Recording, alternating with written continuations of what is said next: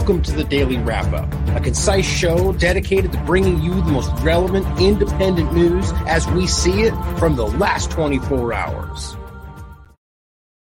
Wednesday, June 21st, 2023. Thank you for joining me today. I've got a jam packed show planned for you today, a lot of important information. And my goal today, which I wasn't even going to say, because quite frankly, I say this all the time and then don't do it because I get distracted and then I'm embarrassed that I said in the beginning. But I'm going to do my best today to make this short. Well, as short for this show as we can be, but I'm going to go through this as quick as I can because there's so much information. So for those new to the show, this might be a little bit different than what it usually might be. I'm trying to kind of bring this down into a smaller amount of time but so my point being is I'm going to try to go through this reasonably quick and I'll do my best to do it and keep that in mind going through it. But the whole point of today, there's a bunch of different topics. And as, as often happens on this show, every now and again we get a show that I feel it really connects where from one point to the very end of the show, everything comes together. It all makes sense. It all kind of connects into a larger. It's it's it's, it's you know it it creates something new.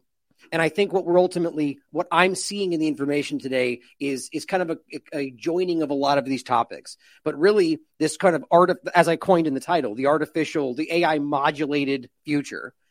It's really alarming to me. And one of the things we've been saying on this show, as we've developed through the information, is how interesting and alarming it seems that the injection part of this, as crazy and earth shaking as it was, is beginning to see seem like a, a stepping stone whether it was experimentation or you know however you want to look at it that clearly the direction of the technology this is one step in a very large direction that was laid out long before covid-19 and the illusion therein. So it's very alarming to see how this is all sprinting forward even as we can prove that what just happened is catastrophic to say it nicely but we're going to have a few topics I'm going to get into today to start, which are interesting and relevant for the, the, the side of the social engineering and the controlled flow of information, the controlled narratives. And one thing that I think has been talked to death about, which we meant we actually talked about on the last show we did before it kind of went crazy, is the Peter Hotez discussion. Now we're not going to get into it as you might think, but really go through some information that I think is important. Well, maybe it's probably what you might think in regard to how this whole situation is exposing a lot of really important things. And it's really also one of the easiest and most, I guess, something that we can relish is that it shows that they're losing control of the narrative. It shows that very clearly that they're in a bit of a desperate spin, lashing out because people are seeing through what they're doing. I find it to be very important, and I think we need to reflect on what it shows us. So let's jump right into this, as well as the endocrine disrupting chemicals point, not the deep conversation, but just the point because it kind of spun out of that same conversation. I wasn't even going to revisit this because I thought this was self-explanatory. It's it's self-evident what endocrine disrupting chemicals are. They disrupt your endocrine system, which you control your hormones. And it's quite obvious what that can affect and what that can do. But yet, talking about this in the context of whether that has some effect on the conversation of the gender dysphoria trans movement and how aggressively people are acting like that's just complete lunacy shows you how delicate this whole agenda is it is walking down the edge of a knife, and I think we're watching it happen right now. So, to start off, I wanted to give another shout out to Big Frog platform that's doing a really great job on some of the newer shirts we putting putting out with them, which we still have the truthclothing.io. You can check that out as well. but they just sent me one that I really loved. This is something that we've been saying on this show for a long time that I hope you guys will check out. So if you want to support us, here's another way to do it. We have the free speech absolutist t-shirt but now we also have the they t shirt, which I really love. Now, you've been hearing me say this for a long time because you know, we all people use shorthand all the time. People say they when they just kind of are referring to something. We all kind of generally think we're talking about the same thing. But then people also get kind of lazy with it, and they could just mean whatever they wanted to mean, or just kind of this nebulous problem, the government, the secret societies, you know, whatever. All of that is important, matters. But what's interesting to think about is the acronym as I think is the, the, the best way to explain it to somebody who doesn't know what we're talking about. It stands for the hierarchy enslaving you. I love that. I think it's important. And either ways, it's, it's a funny shirt. If you want to support this platform, there's another way you can do it. Thanks to Big Frog and their support in general. so to start off, I wanted to make a couple of interesting points about free speech, which will roll into the EDC conversation, which ties into everything else. I just saw this. Elon Musk, pardon me, Elon Musk says terms like cisgender and cis are now considered slurs on Twitter and will not be tolerated. Now, I've been seeing this develop. It was kind of going back and forth. Now, obviously, we've seen how this is being abused and, and people are trolling and they're harassing and, and all this stuff is happening. And by the way, it happens on pretty much every topic you can imagine. The left does to the right, the right does to the left, and everything in between. So we can all acknowledge that this is clearly happening. It's not unique to the trans movement. People are choosing to troll people that don't agree with what they're doing. And then, okay. Now, to, some people might say that's not true. Anyway, focus on going fast. the point is that ultimately this is censorship, right? So if, it depends on what we're talking about, really. Well, truthfully, if you get into their terms of service, you can argue that harassment and so on, it should be evenly hand, even handed way be dealt with. But I can tell you right now, it's not happening. I know from personal experience and plenty of people that we know and talk to in these circles and people that are far larger than me that are actively harassed in constant ways. People circumventing blocks and censorship and, and, and, you know from twitter side censorship and getting new accounts and continue to troll people accusing them of things they didn't do calling them names all sorts of violations of their terms of service which i can prove to you which is not important in this moment but plenty of other people including myself that that's not what they're doing in fact, acting like it doesn't matter. So now it's interesting to see, almost in a way, to throw a bone to people who need an excuse to make it look like what this is, is what they want everybody on here to look like, if that makes sense to you. So they can go, yep, see, it's all right wing and they're censoring these things because now it's the right. Now what you have is people who were just screaming free speech absolutists going, yeah, screw that movement, which makes you a child which makes you easily gullible and played by the system that does this all the time. Now, of course, it's a it's a you could understand why it might be, you know, might feel good to be like, yeah, now it's your turn to be censored. But guess what? That's exactly what they're doing, and everyone's going back and forth, acting. It's all about vitriol and vindication, and that's it should be about free speech, right? That's not free speech absolutist at all, is it? Because really, these are just words. It's like it's like saying that somebody, you know, look, the bottom line is there are already words you're not allowed to say on this platform. So let's not pretend like this is anything to do with free speech. But it is important to understand that this movement has been very militant and rabid and has clearly politically motivated. And it's not every trans person, every gay person. It's clearly the people caught up in this and the government and agendas behind it. Very important to think about, though. But here's an interesting point after that that I think is very interesting and very revealing about the hypocrisy that always takes place in people lost in the two party illusion. James Esses, who was recently fired or removed from his position because he dared to point out something he believed in, you know, biology, he points out to people this is about this is the same conversation i believe this is what it comes from is other conversations that james was having and, and elon following up people were going after him and calling him a sissy with C I S S Y and all this stuff. You're a sis and blah blah blah. These are the terms that it doesn't even. It's not. I don't think it's even important to get into because really these are made up terms that don't really apply other than personal people's opinions, which that's supposed to be offensive today. That's that's my opinion, and I think that's the facts. Those are the facts. So at the point, he says, "Well, I don't recognize that term, sis. Please don't call me that." Now, before we even go forward, you see where this is going. Shouldn't that matter? Doesn't it matter to these people on such a core value to their very being that you're supposed to respect what people? Well, apparently not. Because he's showing this and you can go through his account. People are going, well, too bad. You can't change who you are or how others see you. And he goes, well, this is awkward. Now, look, that's not, again, it'd be silly to say that represents everybody in this movement. But the point is still that you see this happening. So it only really matters when they think it or you're on a certain side it's, it's you know it's it's like being called non-binary or cis male. The same point. Well, if I don't identify as that, isn't that the same thing in reverse? You get where I'm going. To belabor the point is not important. The point is obviously that this is hypocritical. It's a double standard. It's happening all over the place. And all it's really about is dividing and making us attack each other. Liberty Lockdown points out something important in regard to this same tweet. He says 75,000 likes on Elon's threat to suspend accounts that, quote, harass somebody with the word cis. He goes so far as to call it a slur. Hell, maybe it is one. I don't know. I do not want people suspended for this nonsense. I have a block button. Stop being PUSSYs for the kids out there. Block and move on with your life or S I E S. The bottom line is that this you don't you can feel like you don't want to block somebody. That's his choice. He can if he wants. But the point is simply that it's be a grown up, right? The idea that so somebody saying a word to you is ever going to offend you, that's a choice. Bottom line. And of course, that's going to really bother people who want to say, well, what about this word? Which you could probably imagine. The bottom line is that it, it all comes down to the same thing. It's about how you allow other people to influence how you feel. That today, apparently, you're more important if you're more affected by everybody else's words.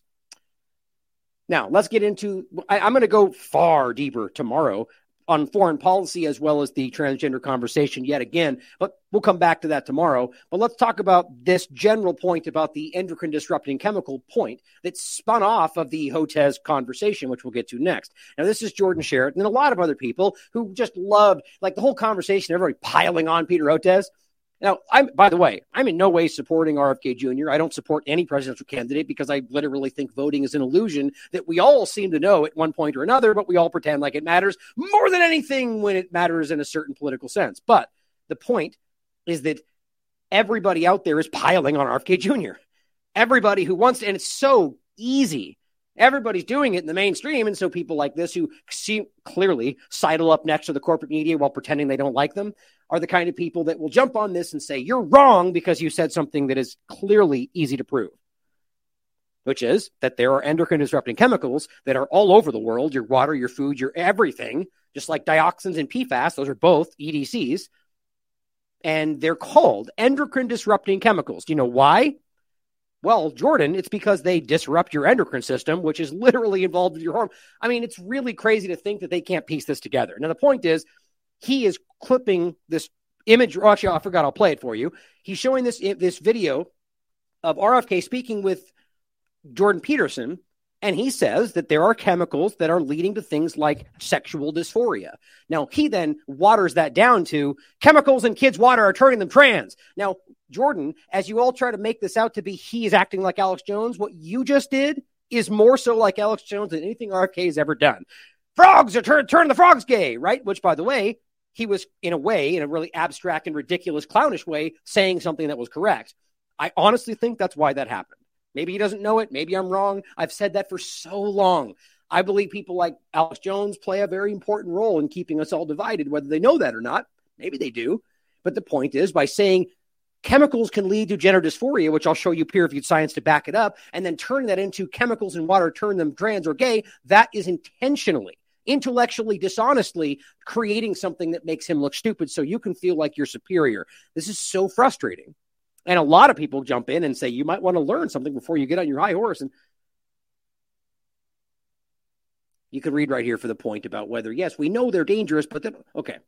The bottom line is I can prove to you with 10 seconds in a show we already did that it is obviously a problem and it does have an effect. But a lot of people kept towing this line. The Serfs, which I wasn't familiar with, but they seem like a reasonably large account. Same kind of point. This is Alex Jones tier. And why? Because they screenshot Patriot takes that then says he says chemicals and water are turning kids into transgender. That's not what he said, though, is it?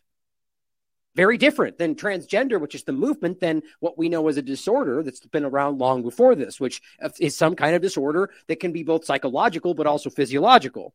But as I wrote, educate yourself. I'm not familiar with your work, but this is a wildly incorrect and uninformed statement that speaks volumes about who you choose to listen to, regurgitate, and your clear lack of basic due diligence on the topic. And I show you the tweet, which I'll get into in a second, because it stems from Mehdi Hasan, which then brings this into the discussion between Peter Hotez and Joe Rogan, which is where this really started from. But we're kind of going backward on this, where he's doing the same thing. And I think this is where it started. This guy is so intellectually dishonest, it makes my teeth hurt. RFK Jr. went on Jordan Peterson's show and suggested chemicals in the water could be turning kids transgender. It's Alex Jones, water's making frogs gay. How long have I been making that point? It's so interesting how this comes back around. Ah, and I see from the replies and the quote tweets that Twitter's army of blue checks, which he has, by the way, copy and paste overnight atrazine experts logged on. Like you see the see the I mean, this is the kind of people that are pretending like they're smarter than you. The kind of people that are doing the very thing that they would later call racist, bigoted, assumptive, broad stroke, whitewashing. That's exactly what he's doing right there. How in the hell do you know what everybody's saying? The thing that you think, the fact, what, that atrazine is an endocrine disrupting chemical? It is. That can clearly affect your hormones? It does. So then what are we talking about here? It's just so mind blowing that these people are taking this stance. And I said this right here as well. Here's Chris Martenson, by the way. Human male sperm counts are down 50% in the last 40 years. But gatekeeper, like maybe, want you to know that you can't be a part of the cool kid club if you dare to ask any questions about it. It's the same thing that happens with discussions that are not supposed to be talked about. Things like at one point were NSA spying, floor in the water, WM. I mean, you can go off about a thousand different things over the years that have been fake, fake, fake, fake, right up until they give you the reasoning and why, and that's even actually a lie. The point is, you're not supposed to talk about it because he's, I mean, gatekeeper's the best word for it. These are the kind of people that, and you could even argue that he's not smart enough to know he's being used as a gatekeeper. That would make sense to me. But overall, doesn't really matter from the big, the real, the ultimate perspective. And I include these shows you can watch for yourself if you want to go through this. I'll give you the quick breakdown but I did an entire show on this on the 11th. It's funny how this blows up after we do this show. I'm telling you guys, TLAV seeds these conversations more than anybody wants to admit. Are endocrine disrupting chemicals causing gender dysphoria? Let's look at the evidence. And then I also interviewed Dr. Peter McCullough, also before all this, on the 15th endocrine disrupting chemicals, gender dysphoria, and the COVID 19 injection, which, by the way, he agrees is clearly also at least a part of it, an endocrine disrupting chemical. We've seen the menstrual cycles, we've seen the reproductive and fertility issues. It's clearly in the same ballpark. So, very quickly, and you can go through this. I would recommend you watch this show if you really want to go through it in depth. But here is one of the studies from 2016, peer reviewed. And no, this isn't a smoking gun, one stop shop. I never argued otherwise. The only thing I'm arguing is that endocrine disrupting chemicals are very clearly associated with gender dysphoria. And if that's the case, then we can very clearly say that chemicals in water and elsewhere are, in fact, in some way leading to those very things. And here is science that makes that point. Increasing number of children are born with intersex variation. Evidence shows that endocrine disrupting chemicals, or EDCs, in the environment can cause reproductive variation through dysregulation of normal reproductive tissue differentiation, growth, and maturation if the fetus is exposed to those chemicals during developmental times in utero. Now, that's talking specifically about before it's born, right? But it says, chem- and this is just the most important part. Chemicals associated with EDC, endocrine disrupting ability in humans, include and it goes on to list a bunch of them the or, or, organ or, or, chlorine pesticides, polychlorinated uh, by, uh, biphenyls, dioxins. We've talked about most of this. Intersex individuals, the last sentence, may have concurrent physical disorders requiring lifelong medical intervention and experience gender dysphoria. Does that mean everybody all the time? No. Does that mean everybody transgender is?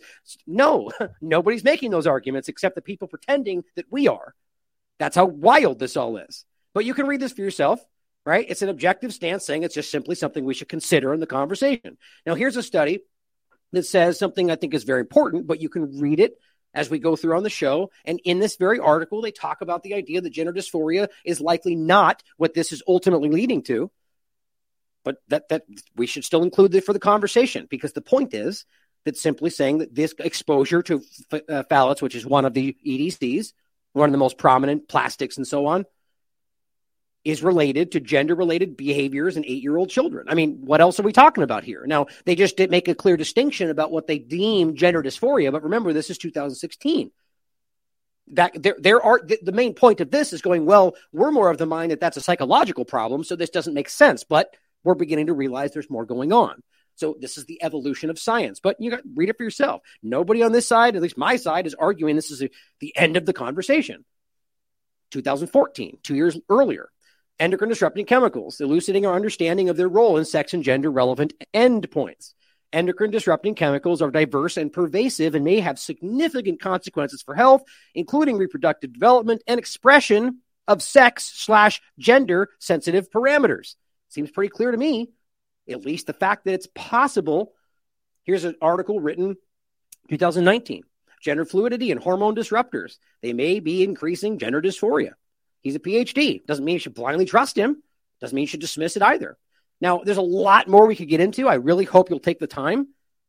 But I wanted to give a shout out to Kent Lewis here, who just happened to share another new study that I hadn't seen. This is also 2019. says it at the bottom for some reason. 2019, January. Here's what it says Scientists are calling for herbicide banned in the EU for the last 15 years, which clearly shows you this is not something we should be ignoring. That happens with a lot of stuff. Glyphosate is banned all over the world. The U.S. tells you otherwise. Glyphosate, also, by the way, being a very strong EDC. seem it's odd, right? How we're just drenched in this stuff, and they want to they want you to know there's no problem. George Chariot and Hasan are trying to tell you, don't worry about everything that's hurting your body. Don't worry about all this stuff. It's just very strange, isn't it? To be with it, to be withdrawn in Australia for its effects on male fertility. They're calling for that. The last 50 years has seen a rapid decline in male reproductive health, decreased sperm counts, increased rates of testicular cancer, and a range of malformations in male genitalia have been reported in industrialized countries across the globe. Now, does that translate to genders for you? No, you couldn't argue, possibly, but I wouldn't make that argument. This whole this study in no way mentions that discussion. But you have to see with the larger body of work, the work from 2014 forward, really, that has continued to find more and more in this direction. And this is specifically about atrazine. Now, that's the other point that was happening in this conversation is people were acting like somehow like responding to these kind of comments and saying, he's talking about atrazine, you idiot. And it's like, God, man, so many people think they're so, there's the, the people that follow people like this are the kind of people that they pretend we are. The armchair experts that have no idea what they're talking. I'm not saying all of them, but that's a lot of those people that we engage with here. Because there's plenty of people that probably, my, I would argue though that people are intelligent would probably be able to see through this kind of person who does exactly what we're talking about, but I'd like to think anyway. But ultimately, if we're talking about endocrine disrupting chemicals, well, that includes atrazine. So that's the point. It's amazing that people can't connect those dots. But the major point is that this is exactly what Alex Jones was talking about all that time ago. But, you know, of course, to say him say, the overall point he made in that was correct. Period. I mean, I, of course, I can say that regardless of what I might think about overall Infowars discussions.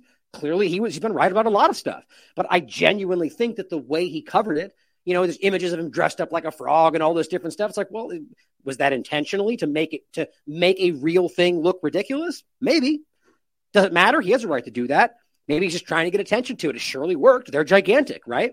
But either way, the point is atrazine is clearly a problem and it's everywhere damaging effects on mice and their sperm.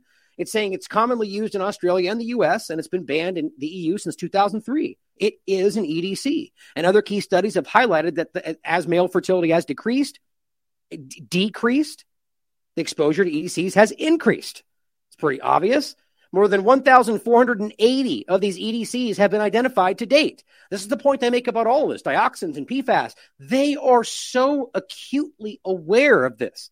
They know where it is, how it's happening, and how dangerous they are. And the weird thing is that it keeps getting worse. Now, that's not because they're trying to stop it, that's because they're clearly not caring. There's low regulation. It just goes out. People are, it's the same point when we're discovering the dioxin problem after East Palestine. Oh, weird. We didn't know. Yeah, we knew about it for 30 years now. Guess what? It only got rapidly worse. They allowed companies to continue to produce the things they knew were hurting your children and you. Same thing here. Every one of these things are dangerous. And guess what? They could not use them. The government could say, hey, this causes infertility. Maybe we shouldn't use it. But no, no, that would disrupt profit and maybe something more nefarious. Either way, that's the reality. It's like the the uh, laden what was they called the the piping we talked about, where they they, in, they instead of changing the piping, the old rusty pipes with lead, which would cost a lot more money and talk, take a lot more time, they have another thing they're doing where they pump in this chemical laden stuff, blow it up, heat it up, and then let that work. But of course, that's super dangerous. The school was just evacuated. People were vomiting all over the place. It's happened 12, 13 times around the country, according to USA Today. But guess what? Still keeps happening, though. Isn't that weird? All it's about in that one case is just money. That's all it takes. I mean, anyway, see, as I get distracted, guys, but see, I find those little side points to be important personally, but let's keep going. Because it's basically the bottom line. I think I could probably just skip the rest of this. The, the, the punt they're make the point they're making here is that this is dangerous, and they've known this since a long time ago, and it absolutely has an effect on your body's hormones, EDCs, endocrine disrupting chemicals. So, this all started, of course, with the conversation of Joe Rogan calling out Peter Hotez where he's saying, hey, you know what? If you're calling RFK misinforming, why don't you debate him? And of course, this spins out into this complete meltdown where Hotez is contradic- contradicting himself in flagrant fashion, which seems to do all the time, actually, but in a very real and obvious way that even his supporters are beginning to take notice of. Now, you can watch this clip for yourself. It's a four minute clip, I think originally shared by Pierre Kory. And it's great. It's it's it absolutely exposes this person. Now people don't want to realize that who who want to follow this person, but somebody and even Rogan was just kind of flabbergasted by what he says in this clip about somebody who is promoting the idea of health while living a wildly unhealthy lifestyle. That doesn't make any sense until you realize what these people are really about. In my opinion, you can watch it for yourself. This is an older interview, by the way. It's not the, the one of the earlier ones, but the point is that it kind of spun out of control. Now, this was this was um, two days ago.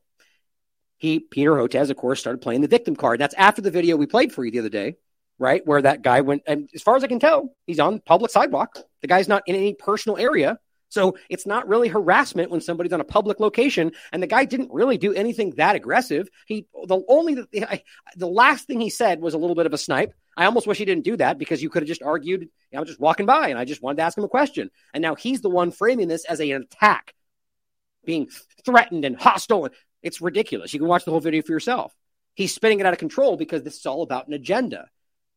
Now, look, I've, i said when it happened that we shouldn't be doing that because uh, exactly like this. What did I say when this happened? They're going to use it against us. And there you go. It's exactly what happened. Now, you may disagree. You may argue that what we should do is, is protest at their houses, like some of the people out there you may know or not know have been saying for a long time. And I don't trust them at all anymore. But the point is that ultimately that is a is a guaranteed way to get them to have an excuse to do what they want to do. That's my opinion, but you guys think for yourselves. The point is that after that happened, he played the victim card. Now think about how insultingly ridiculous this is. First, because it wasn't even the way he's framing it. The guy just was basically saying, "Oh, Peter Hotez," and he shook his hand. The guy literally, Peter literally shook his hand. So it doesn't sound very harassing to me. And then he goes on to say, "Oh, well, what, what about this? What why aren't you why aren't you debating RFK?" And he goes, "Oh, come on, man, um, whatever he said." And then he went back inside, and the guy just yelled later, "Well, what about all the kids and side effects?" That's all that really happened. I still think that that's something that is giving them excuses to frame us like they did. But this is a guy literally calling you a terrorist. It's not, I'm not being hyperbolic because you have a different opinion.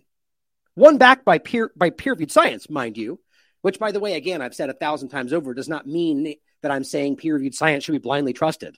That's the same stupid thing as saying trust the science simply by pointing out that it's backed by peer reviewed science is just simply by using a thing that people are telling us we should be trusting. Trust the peer reviewed science. Then they go, well, here's a study that says something you don't agree with, and they, they disagree with it because they're hypocrites. But the point is, trust the scientific method. Peer reviewed science can be wrong too. But nonetheless, the point is, the one of the highest levels of science is peer reviewed science. So therefore, our opinions are backed by some of the highest evidence available. And yet he's calling you a terrorist for thinking these things are hurting people, for thinking that masks aren't working in regard to the way they tell you they are. All these things we've talked about. And now he's getting called out by everyone as the disinfo agent that he is. Last resort, frame it as a fringe attack. That's where it's going. Now, here, just so you can see what he's been saying, this is from 2021. We talked about this a while ago. The anti science movement is escalating, going global, and killing thousands. So remember, the words are violence game. We, this is it's still been escalating. This is important because you're not allowed to have an opinion that they disagree with because your opinion kills people. That's the absurdity that they've created, right? Even though the reality is they're not just their opinions, their actions are quite literally killing people. It's, it's a weird situation that we're in today. The the anti the racists are the ones calling everybody racist right? The the I mean, it's everything you could possibly look at. I mean, the fascists are the ones calling everybody fascist. The Nazis are the one calling everybody else Nazis. It's out. It's it's completely backward, and that's by design, I think. Rejection of mainstream science. And think about what that even means right there. Rejection of mainstream science. This is the absurdity of calling people anti science. We're literally pointing to other scientific studies, and you call those people anti science. It's because they don't know what else to do. That's called being intellectually dishonest. Or, like I said about Hasan, literally starting the conversation, which I think I've got that up here. Yeah, that's right. I'll get to it in a second. Literally starting the conversation by calling RFK an anti vaccine nut, really objective. The point is that he's outspoken about being pro vaccine. He's just like something I, I wouldn't say I'm necessarily pro vaccine, but I would say that I've always argued that, well, if what we understand about vaccination is correct, I would argue that with good intentions and free choice, that there might be a way that pe- these could be used to help people. As long as you have a choice always to say yes or no, right? And obviously, the intentions of these pharmaceutical companies, and the government, I don't believe are good. And again, that's if what we understand is correct. That's a big if. They would still call me anti vax. He is further than that, saying that these things are helping people and blah, blah, blah, but the current versions are problems. The point is, think about how dishonest that is. He knows well that's not the case, but of course he calls him anti vax or says that he's saying the water is turning them trans. It's not what he said. You and, and on top of that, he knows well that that's something that you can prove with peer reviewed science. He's, he's these guys are dishonest people. And med- and mainstream medicine, what I guess whatever they want that to be, has become a key uh, feature of the political right. So here's where this gets so dangerous. And don't forget, he's kind of drifted a little bit away from this lately, but this is becoming a left right paradigm issue. He literally folds in the, the concern about the dangerous killing vaccine that we can see today. And it's not hyperbole, guys. He's folded it in this article with foreign policy, with Russia bad guy, even with the concept of the vanilla ISIS. It's really obvious that this is more than just fighting for, for scientific integrity. It says anti science has emerged, and realize they're using this as like a, a it's the term, it's its own thing. Anti science has emerged as a dominant and highly lethal force. Who in the world? Who, who's anti science? Who are we talking about here? He's clearly in like today. He's calling RFK anti science, while he literally shows you all of the studies that these people pretend aren't there. Same thing I'm doing, and one that threatens global security as much as do terrorists and nuclear prolifer- uh, proliferation. They're telling, he's saying that your cons- your opinion about this whole situation is on par with terrorism and nuclear proliferation. That is the most ridiculous thing I've ever heard in my life. But that is what they're trying to do. Put you on the same par with people that need to go to Guantanamo with no due, no due process. We must mount a counteroffensive and build new infrastructure to combat anti science. Again, it's just this nebulous thing. It's like a like a force they're fighting, just as we have for these other more widely recognized and established threats. So now you're right up there with terrorism, guys. Don't miss the point. Now anti-science is causing mass deaths once again in COVID pandemic. Oh, really? Like, see, this is 2021. Realize all of this has become fake news. Even people that were once saying this have come to realize that they've been lied to disinformation campaigns that, dis- that dismissed the severity of the epidemic. Now, I'm not going to go through every point because it's just absurd, but just let's take the one, right? This is not just picking the one study like they always love to say. I've gone through everything they've pointed at and all the studies before this. The reason this is the one that I've stuck with for the last however many months is because this is the current level that I can see. It's peer reviewed. It's on Elsevier Science Direct. It's from 2023, hasn't been retracted and you show me a study that's come out since then that is trying to argue the overall infection fatality rate pre vaccination. The point is, they're afraid that they won't do that because this is what it shows. So, this is the current standing highest level science on this topic that I can see. If you got something else, send to me. I will go through it, regardless of what it finds. Ioannidis Group, very, very respected. The point, as you've seen, is that the global level before vaccination could have been as low as 0.03 and 0.07. That's under 69 years old, and 94% of the population is younger than 70. So that means 94% of the world was at dramatically less risk than the flu. This is the current level of science. So either he was lying right there or didn't know and pretending his stance was the truth. Then he goes on to say, promoted hydroxychloroquine as a spectacular cure while downplaying the importance of masks. This is what he was telling you was the truth the full anti science agenda of the Republican Party. Of course, this is the point. If you out there think that these things might not be as safe as they're saying, well, you're, you're now a right wing conspiracy theorist. It doesn't matter if you're on the left because that's intelligent, right? Has now gone beyond our national borders. Think about how dangerous that is. He is, this is the opening the door part to well, we have to stop this. We have to do something about this movement that is going around the world. And guess what? Russia's doing it. oh, you don't say. Adding to this toxic mist are emerging reports from US and British intelligence, because we can trust them, that Putin led Russian government is working to destabilize democracies through elaborate programs of COVID 19 anti vaccine and anti science disinformation. Wow. Well, I wouldn't be surprised at all if Russia or every government everywhere was actively doing things like this to their enemies all over the world. The point is, aside from that, you can easily prove that this is not some disinformation campaign, but peer reviewed, high level, current science that is showing you he is utterly wrong. It doesn't matter though. It finishes, we must be prepared to implement a sophisticated infrastructure to counteract this. Oh, you mean the Great Reset? Yeah, it's perfect. Similar to what we have already done for more established global threats. So you are a global terrorist threat. Anti science is now a large and formidable security issue. Guys, this is not just a normal scientist speaking up about his concerns about things you think. This is far more deep than that.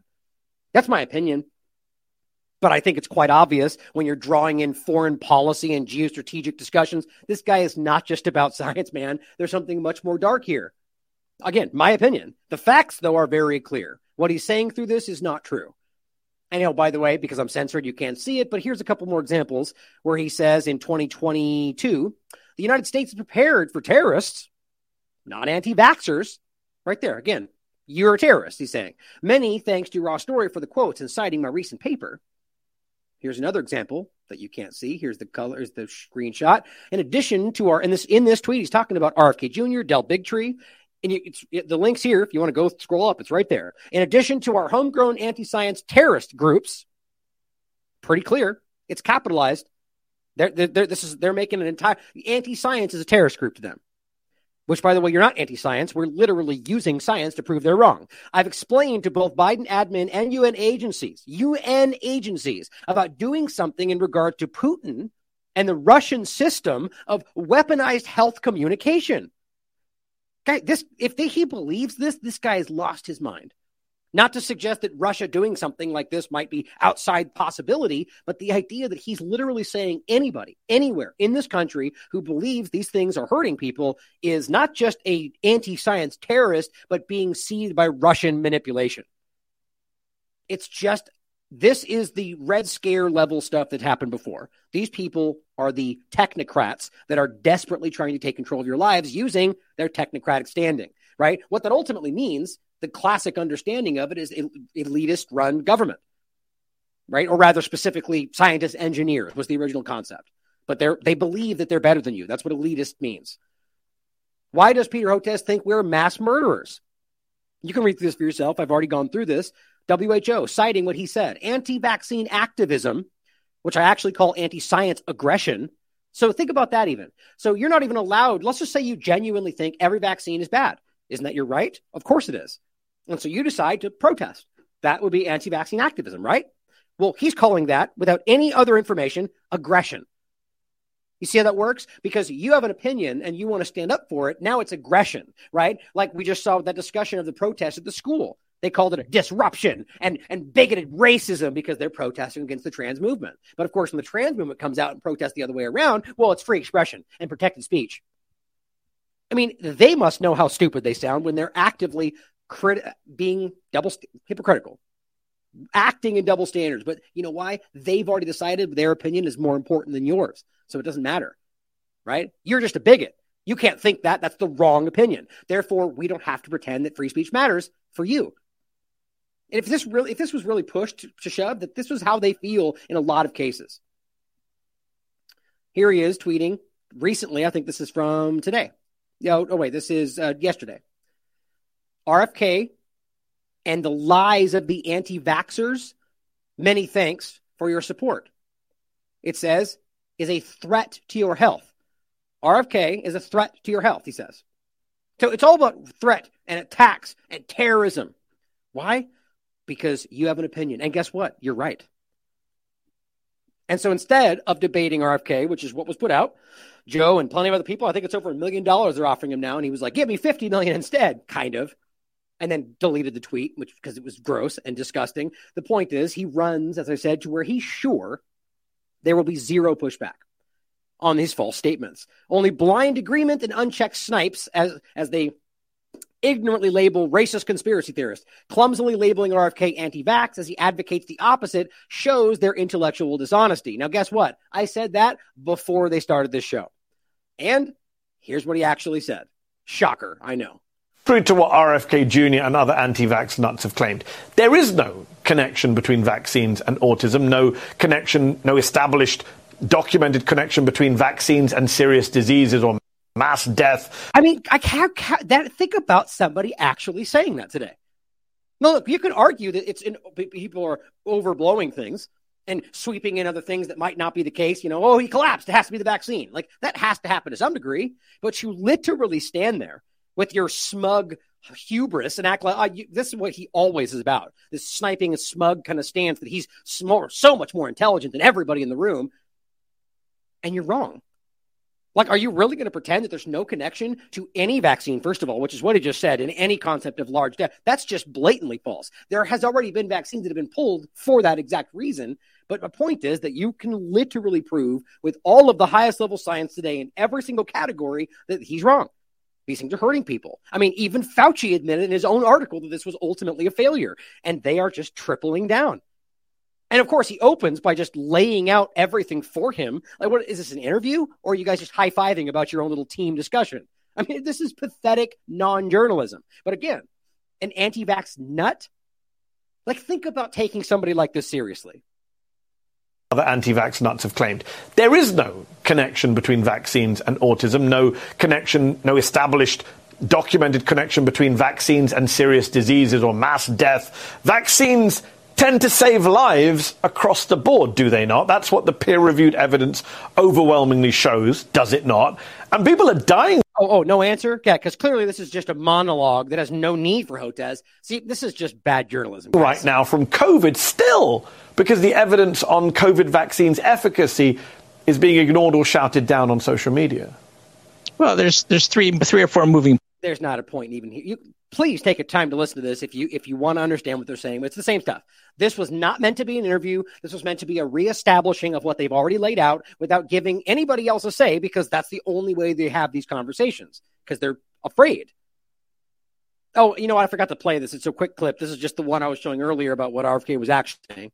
Apocalypse use the stand. I see the, these huge levels of depression and despair, uh, loneliness in kids, and I don't think that there's a single cause to it. Um, and I think blaming it on you know depression about climate is probably oversimplistic. And in fact, it actually quite ridiculously stupid. Like I mean, real like I can prove to you that there fear mongering around the, the, the, the false fear mongering around climate change is causing kids to be depressed to some degree. But to act like that's everything, that's just leaning into the climate lie. But he clearly said not one cause. I think a lot of the problems we see in kids, and particularly boys, it's probably underappreciated um, that uh, uh, how much of that is coming from chemical exposures, including a lot of the sexual dysphoria that we're seeing. They, I mean, they're swimming through a soup of toxic chemicals today. And it's easily proven, right? And this is what Jordan Sherritt and the rest of them want to call turning kids transgender. It's not even what he actually said. And what he said is easily provable. So this is just a low bar that they've set for most of these people, which they know, by the way, is probably why they do it, that if they say the certain thing, they'll get patted on the head by all the rest of them. And you'll get pulled up, just like the Rachel Maddows of the world that keep getting it wrong and keep getting promoted because that's how it works in this false world. But as it says, anti vax disinformation, now a lethal force in the United States. Lethal. See, they're tripling down. They want you to know that they think you are a violent threat. It says offering to go on Joe Rogan, but not to turn into the Jerry Springer show. But this is just, just so, so bad. I mean, it's just bad. Like these people are broad stroking everybody, anybody, anywhere that has any concern about this, because that's how desperate, at least to me, this feels.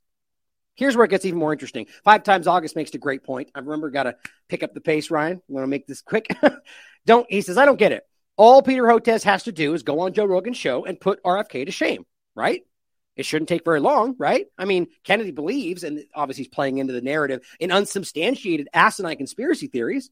What an awesome chance to shut down the entire COVID conspiracy and anti-vax movement, right? Isn't that what they're saying? If it's that easy to show that he's lying, how, why wouldn't you do it? I think we all know why. That should be enough motivation to jump on the show and shut up all those crazies. But the fact we won't even do it for a charity. He says, hmm, I mean, Kennedy isn't a doctor. Joe Rogan isn't a doctor. Hotez is, has irrefutable science, trademark, backing him up. What's the deal? Maybe all the hubbub about an, how a debate would give credibility to those crazy conspiracy theorists is because, in fact, it is credible. And if it's not, well, enough people in the world seem to believe it. So it must be stopped, right? The hype is built now. There's no going back. If Hotez refuses what should be a simple and easy debate with the kooks, then he is allowing and enabling the misinformation to continue. And it's a great point. Right? Even from their argument, isn't your point that they're winning? He's the one saying there's seven books to my one, right? So you're saying you're going to allow it to be a problem? So that either means that you guys want to maintain this or you know you can't stop it. I mean, there's just no way to not see through what they're telling you or what their their lack of action speaks volumes. If he truly cares about the truth and well-being of the world as he claims, he has no choice that he must do it. But he won't. He won't. And we know this because he cannot sustain the argument. Just like RFK has been pointing out many times, his conversation with Paul Offit, with, with uh, Fauci, right? The point, just taking that one point, there's a lot he's made, but take the one point about the concept of whether these vaccines have been tested in a way specifically unvaxxed versus vaxxed. They haven't. See, simple, right? If I'm wrong, prove it wrong. Prove that I'm wrong. Pro- well, better yet, prove that he's wrong.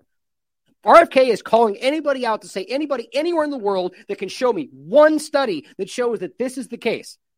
Guess why is nobody producing it? Why isn't it on every single channel? Why isn't Hotez posting it all over his Twitter account? Because it doesn't exist, guys. Because it's pretty simple and easy to prove. That's why Fauci pretended to look for it and then said he'd get back to him and never did. That's why all of them keep doing that. Now, my bet, my argument, it's going to be there's probably going to be a narrative that swings around at some point because they can't get away from this that makes the argument that no, we never said we didn't do it. We just said we never needed to.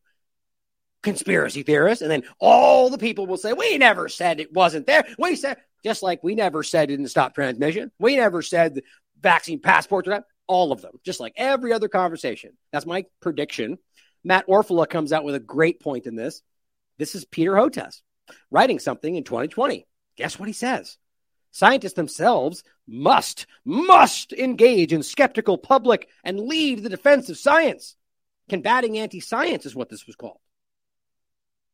He says it will fall to the scientists themselves to respond, engage in skeptic, a skeptical public and lead the defense of science. He says ultimately we can't we can help defeat anti-science movements by creating a cadre of top scientists ready to engage and incentivized Rogan, will you please engage? I'll donate money. Doesn't do it. And then uh, Dr. Eric Oh So Good points this out. He says, I have deep admiration for Peter Hotez, but you really can't write this and then do a, uh, I'm not going to debate the guy, I'm just a scientist, when the worst anti science figure in the country throws down the gauntlet. Now, of course, he believes that RFK is the worst anti science. I mean, I don't know how anybody can make such an argument.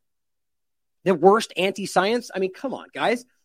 Like you can argue he's wrong, but for crying out loud, he's done a lot of excellent work on all sorts of medical freedom stuff and environmental stuff. I mean, he used to be a, a, a very I mean, we'll get off the case. The bottom line is it's just silly that people are falling in line with this. But either way, even somebody on Hotez's side is going, look, dude, you can't write this and then pretend like the opposite is the case. He says ultimately, combating anti science movements and their organized activities will require a complex response. I believe that a critical element must include expanded visibility for scientists themselves, who are both in the mix.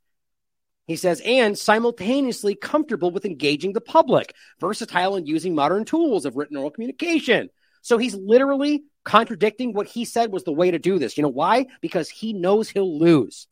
In my opinion, very clear to me as she says, Mary Talley Bo- uh, Bowden, bold and pathetic. He writes, scientists shouldn't debate gaslighters. Changing your tune a little bit, huh, man? Well, somebody else points this out, and I don't even know if this is really a quote, but I think it's just a funny point. He's saying, uh, Karl Marx, but he's saying, accuse your enemy of what you are doing as you are doing it to create confusion. Sounds like something they would say, but the, you could argue that's a, a, one of those old Nazi idioms, right? The, you know, they accuse them of that which you are guilty, or rather specifically, uh, um, Goebbels and the propaganda, and, and even going back to like a Bernaysian concept, right? The idea of of the manipulation involved. The point is that's what he's doing. They are gaslighting everybody because they know that they're wrong. This is my opinion, but I don't think it's an opinion. I think we've proven this with science because we're anti-science, right? so ridiculous. Well, here's Mehdi Hasan, and this is again the broad brush. The in, this is the intelligent journalist journalist that is telling you that he knows anybody out there anywhere who's responding, many of which he blocked because that's what they do, right? Until now, I thought the fringe extremist group Musk had most emboldened, you know, despite the fact that Musk is clearly still censoring for the establishment, but, you know, that's how this game works, and energized and amplified on this hell site that he's still on was white nationalists and anti Semites. But judging from my mention today, it's clearly crazy and enraged anti vaxxers. Also, just shift your narrative because today that's your focus. These people are ridiculous, like clownishly ridiculous. national white nationalists and anti-Semites. It's just it's unbelievable the way that they try to make this out to be. It's just clumsy. You're a bunch of racist conspiracy theorists. Isn't that all? Is that all you got, Mehdi? That's all you got? Just a bunch of words and just you're racist. you're a liar. Good job, man. Sure, surely swaying a lot of people. The bottom line is he wants you to think that you're a bad person if you think these things, and just to scare meek, feeble-minded people into running away from engaging with this conversation. That's what it's all really about. Here's Dr. Penn Tapper, or excuse me, Ben Tapper, pointing out something I found very interesting. The CNN article says a prominent vaccine scientist says he was stalked in front of his home. Stalked? See how that works? But he writes after mainstream media did its hit story on the disinformation dozen, and the press secretary and Biden called us out on national television, this person, Dr. Ben Tapper, his clinic was vandalized, their phones were hacked, they received multiple threats. His home was broken into. His truck was vandalized. His social media account that was reaching millions of people per month was deleted five different times. His PayPal Venmo accounts were seized. He says, Peter Hotez, you and I are not the same. This is what a child looks like who is screaming about something that he, he's trying to create a situation where an, a person who I would again argue is maybe mildly inappropriate decorum, whatever. But again, how else are you going to have a question? There's plenty of people out there that argue that's the only way you're going to get a question from these people. Maybe they're right. I still argue that it's just the wrong tact. Either way, he's making it out to be the victim here. This, this is somebody who was completely a victim of the establishment, who, as far as I can tell, hasn't been going around the, the corporate media outlets to try to scream about how the, the point is they don't care because this person was somebody standing up for your medical freedom, and that's what actually happened to him not some guy, oh my God, asking you a question. he, what, what a threat. Think about how interesting that is. He felt this person says, if Hotez is upset at being politely asked questions by a single guy, the anger of those bereaved and injured by my by big pharma products he pushes should absolutely terrify him. Which, by the way, and he blocks these people. I think the, that's the case. I think these people are terrified. Jordan Schachtel points out something in, in, interesting. Went down the rabbit hole on anti-parasitic vaccines in Africa, and the conspiracy theorists are right. Shocking, I know. These shots killed kids, and the WHO and Dr. Hotez endorsed them anyway. Now, we can go into this in depth, which we probably should in another show, but this is easily, like Jordan does a good breakdown. This you should check it out for yourself. This is real, guys, and this is the kind of thing that's just an older story th- this is what I think they're so concerned about is all this stuff is getting dredged up by even people that they that used to support them. Even Gates Inc. ran away after the trials were an unmitigated disaster that showed double mortality in the Vax cohort that Hotez still supported. It's very difficult to find online, but he's got the results here. You can check it out for yourself. These are the officially published efficacy results on the malaria vax. Supposed benefits virtually non existent. Substantial risk posed to the vax group of each one of the four injections. But he said it worked anyway, just like they're doing right now. Doesn't that matter? He points out, nice work. I covered Hotez's exploits in Africa, Dan Cohen, particularly during the human experiments he and Fauci ran in Liberia for Ebola alongside the U.S. military. Says Peter Hotez is a frontman for the a gigantic U.S. aid Gates Foundation neglected tropical disease industrial complex that conducts pseudo medical experiments on exploited populations in Africa, Latin America, and South Asia from his investigation. Full investigation here. Now, look into it for yourself. That's what Dan Cohen is arguing. Now, I the, the part everything they're discussing, the general point is very real. Easy to look up.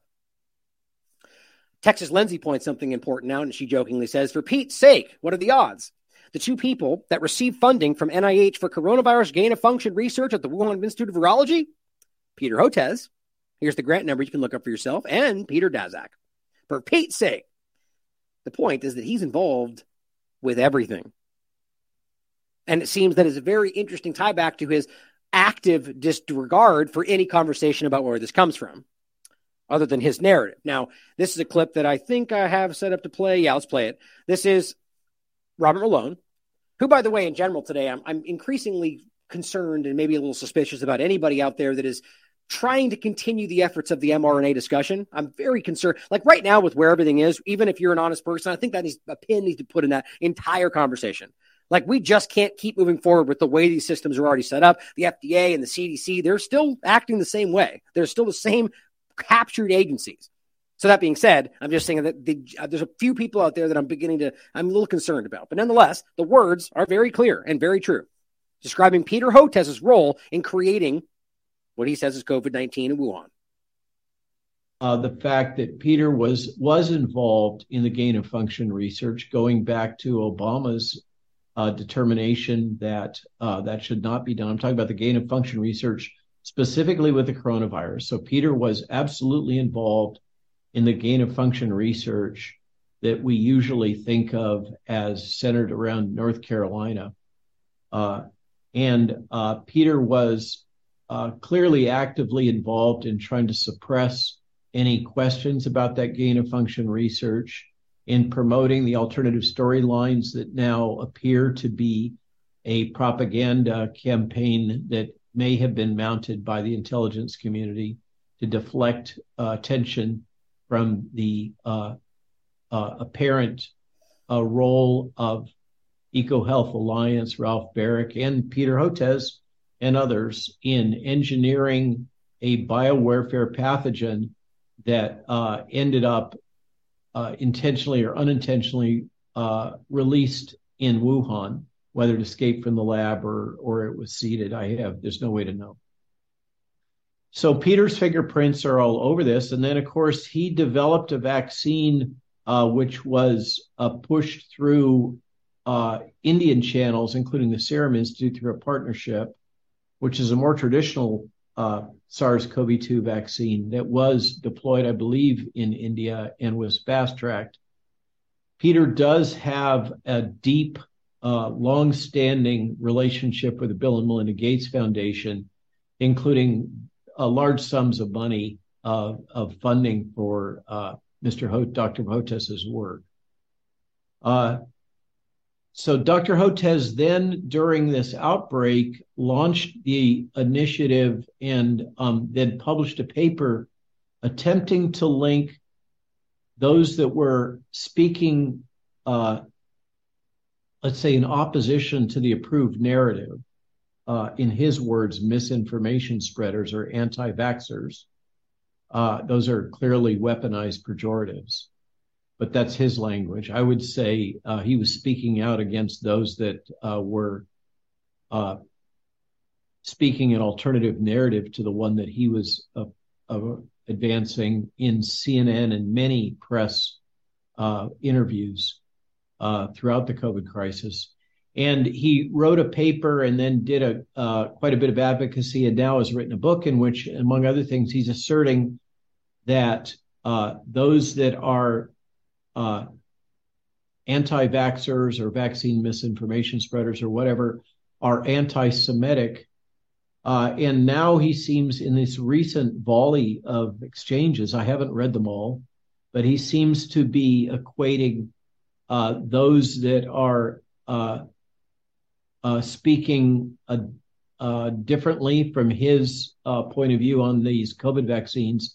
He seems to be calling them fascists or other um, pejoratives. So think about that, right? It, it, think about the overlap to everything we're talking about. Fascists? Really? Like, think about how ridiculous that is. How would you even make that leap? Like you can call people anti-science and conspiracy theorists, but how are they even remotely fascist with what you're calling them? Explain how that even makes sense. Clearly, the, the, the, entity trying to force medical interventions on people, whether for their best interest or not, are clearly the fascist side of this. But I mean, the point is, I think it's obvious that they, the whole game was to create this overlap right? The anti-vaccine, anti-science, bigoted, racist, white supremacist, white like lone shooter. No, it's the vanilla ISIS MAGA trap. All this stuff. That's my opinion, but I think it's obvious that there's no. It's a clumsy reach. Anti-Semitic. Like, how would you even make that argument? How in the world would somebody say, even if you think every vaccine is killing people and it's all about microchips or whatever argument they want to say is the craziest thing? Where exactly does that become anti Semitic? And why would you then overlap that with all of them? because it's clumsy because this is just about scaring people away and they do the, the anti-semitic scare tactic is what they use for anybody anybody anywhere look at roger waters for crying out loud it's just clumsy and very people at the highest level of this conversation are not afraid to wade right into that and be like racist when you can easily look up what that was, as we all know, as Steve and I talked about, the rock opera, Pink Floyd. I mean, it's just clumsy and sad, but they don't care because it's not about the truth, guys. Here's Ben Swann pointing an obvious thing out that we need to understand. American pediat- pediatrician Peter Hotez, he has a net worth of $35 million. He is considered one of the richest scientists. Hotez earns millions from various organizations based out of China and the United States. You can let that be whatever you want it to be. I think that matters. Now, here is another doctor who decided to speak out about what he thinks Hotez is doing. He says, I'm a physician, and I can state, state unequivocally, in my opinion, Peter Hotez is everything that disgusts me with modern day medicine, like Dr. Fauci. He's corrupted, bought out, and a mouthpiece for, quote, the science, trademark. I would personally trust Joe Rogan or RFK Jr. any day over Hotez or Fauci with the ability to critically think, stand up to vested interests, and have the true health and well being of Americans at heart. Like anyone, I may not agree with everything they say, but find them way more trustworthy and honest overall. But then what do I know? I'm just a physician who tries my best for my patients and is sick and tired of our entire medical establishment and supposed healthcare leaders. 110% convinced that RFK Jr. would mop the floor with Peter Hotez in any debate on Joe Rogan. That's why neither Hotez or the establishment will ever allow it to happen. I completely agree with that. It's well said. Lastly, on the couple, I think last two points on this topic, Reed Cooley points out, who by the way is the the uh, I believe it was the he's oh the comms director for Sovereign, which by the way you guys should be checking out Sovereign. They got big things coming your way, man. I think that's one of the these kind of quiet these platforms that have gone out of their way to do all the right things not work with Amazon Cloud Services and all these things, and it's caused it's been a lot more difficult for them. But I think they're one of the most ones we support over all of them. But he he says simply, why do Western countries take public health edicts from officials who don't exercise, eat healthy, take vitamins, or you know really do anything that we would argue is something that people should be doing for their health? Here's the health experts that are telling us about how to be healthy, and you know what they're all doing across the board? Not doing things healthy, but saying vaccines are all you need. It's pretty much easy to prove. These are all your health experts. Not all of them, obviously, but it's, and you'll find kind of a similar overlap pretty much everywhere you look. But then, by the way, last point on this, Jason Bassler from the three the Free Thought Project points something important out. Now, you, uh, I, I, definitely think going over that for a social discussion for what that's doing and how that's affecting the next part of this conversation is very important. Because I also want you guys to know that you're winning. Okay. Your information is reaching people. Your efforts are making a difference. That's really important to not lose in all of this because it feels worse, right? As they attack more and they lash out as they're cornered, it feels worse. The darker before the dawn. That's where we are. That's my belief. On the other side of the coin, though, maybe it's all scam, right? And so Jason makes a great point. While everybody was piling on Peter Hotez, New docs surfaced from a project between the DHS and the University of Alabama dubbed Night Fury to analyze and assign risk scores. One more angle to the credit score, or the social credit score, to social media users and your accounts involved in what they argue are disinformation campaigns. Social credit score is coming. And we'll probably revisit that and go through this in the future, but Jason's doing a great job as well. Make sure you check it out. But good point, right? We should always consider what else might be happening. Now, another point about this that overlaps this with the vaccine conversation. Jake Shields makes a great point. 58% of babies that die of SIDS, sudden infant death syndrome, happens within three days of vaccination and 78 days with, eh, with 78 with percent within seven days. This is well documented by VAERS. He says, Are you starting to understand why they don't want any debates? And the point is, it's you can't, this is not hard to look. We've actually made this point before. He says, for everyone who's stupid or too lazy to do a Google search, you can look this up in multiple examples. The VAERS itself, in fact, is the best way to do it. But it says of 2,605 infant deaths reported to VAERS, which, by the way, represents anywhere between 1 and 10% if, at best. So it's a hell of a lot more than that. From 1990 all the way 2000, through 2019, which, by the way, it's exploded post COVID 19 vaccination. Just a coincidence, though. We're totally baffled by it. 58% clustered, for those that are new, I'm being facetious. 58% clustered within three days post vaccination. 78.3% occurred within seven days post injections, confirming that infant deaths tend to occur in temporal proximity to vaccine administration. It's a peer reviewed study on PubMed. Point, though, the real point is that SIDS it means we don't know. And I really want people to understand that. It's not even a secret, but still, the fact that we can even talk about this, about diag, it's even right here. It says infants, that, or where was it? It was somebody wrote that somewhere. I got, I thought I just saw it. In any case, people talk about this like diagnosed with SIDS, right? That people that are children that are diagnosed with this, you can't even use that term. Diagnosis is not we don't know. Diagnosis, I mean, I guess, I mean, maybe you could argue a diagnosis could be we don't know, but the bottom line is it means we don't know.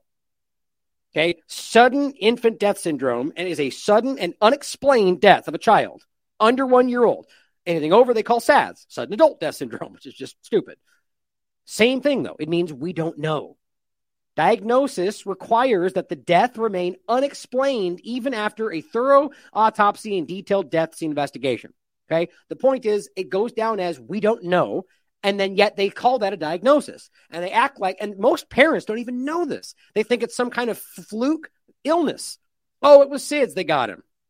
That's actual people actually talk like that. The bottom line is that this is a real problem and that this all correlates very clearly the rise. Now, you can see examples of this going back to the 60s, but you can see an explosion of this. Do you know when? Take a guess. Post 1986, the Act of 1986, and the indemnification of all the pharma companies, and the post that, the explosion of vaccines. What do you know? Now we have Sanofi pointing out guess what? The FDA just recommended their investigational long acting antibody to protect all infants against RSV. So they are pushing this. All of this, the same stuff on children. RSV, again, this is the newer version we've already talked about. Children's Health Defense just made this point about the new shot. 12 infants perish in the clinical trial for RSV shot. FDA recommends anyway. We just went over this. Four of the 12 infants in the AstraZeneca trial were from were cardiac arrest. Two, sudden infant death syndrome. How in the world are you going to have a child die in a study about the injection and then still diagnose it as we don't know? Think about how disgusting that is. And this is where the game is played a very dark and disgusting game. The FDA claimed the deaths were unrelated. Well, that's easy to do, isn't it?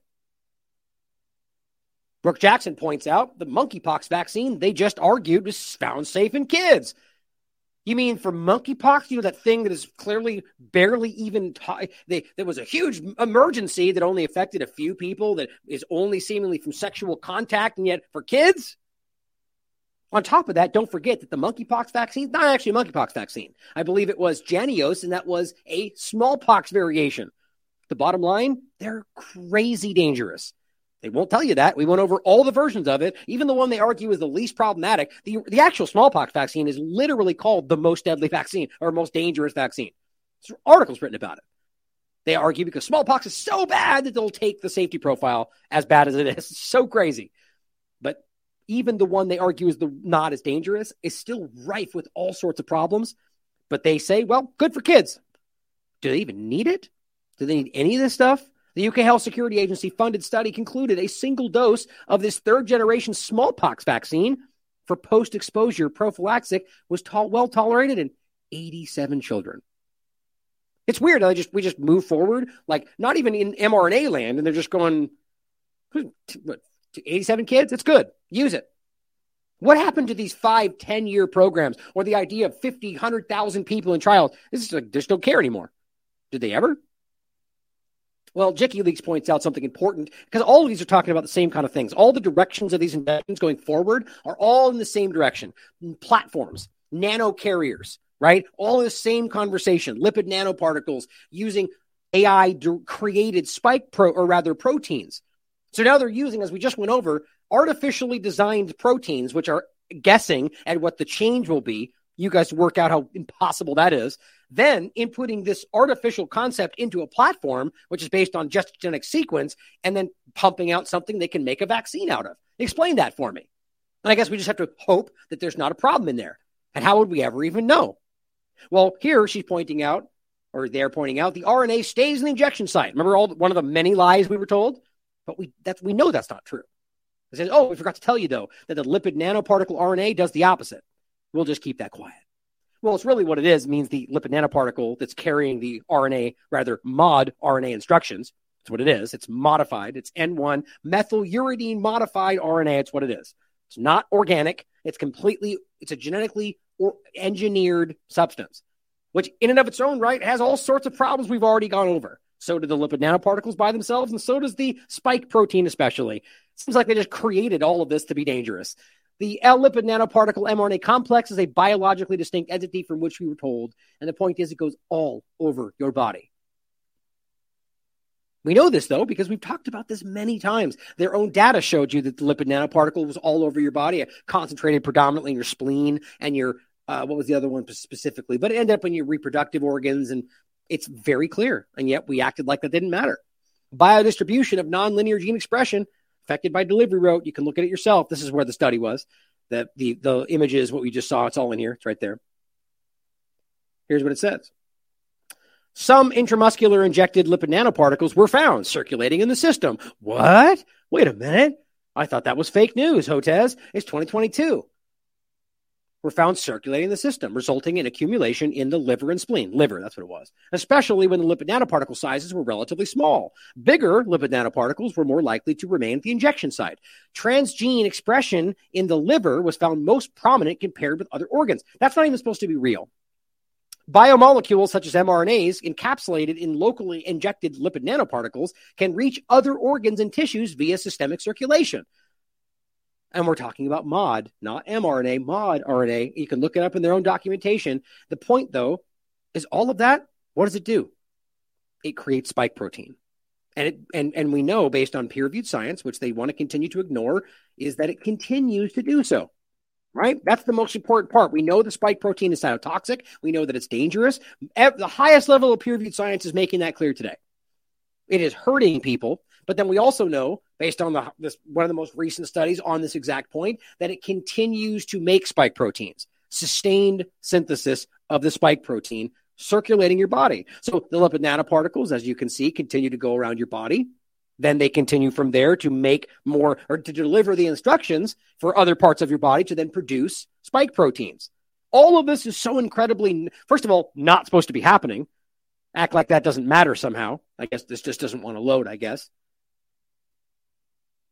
I don't know why.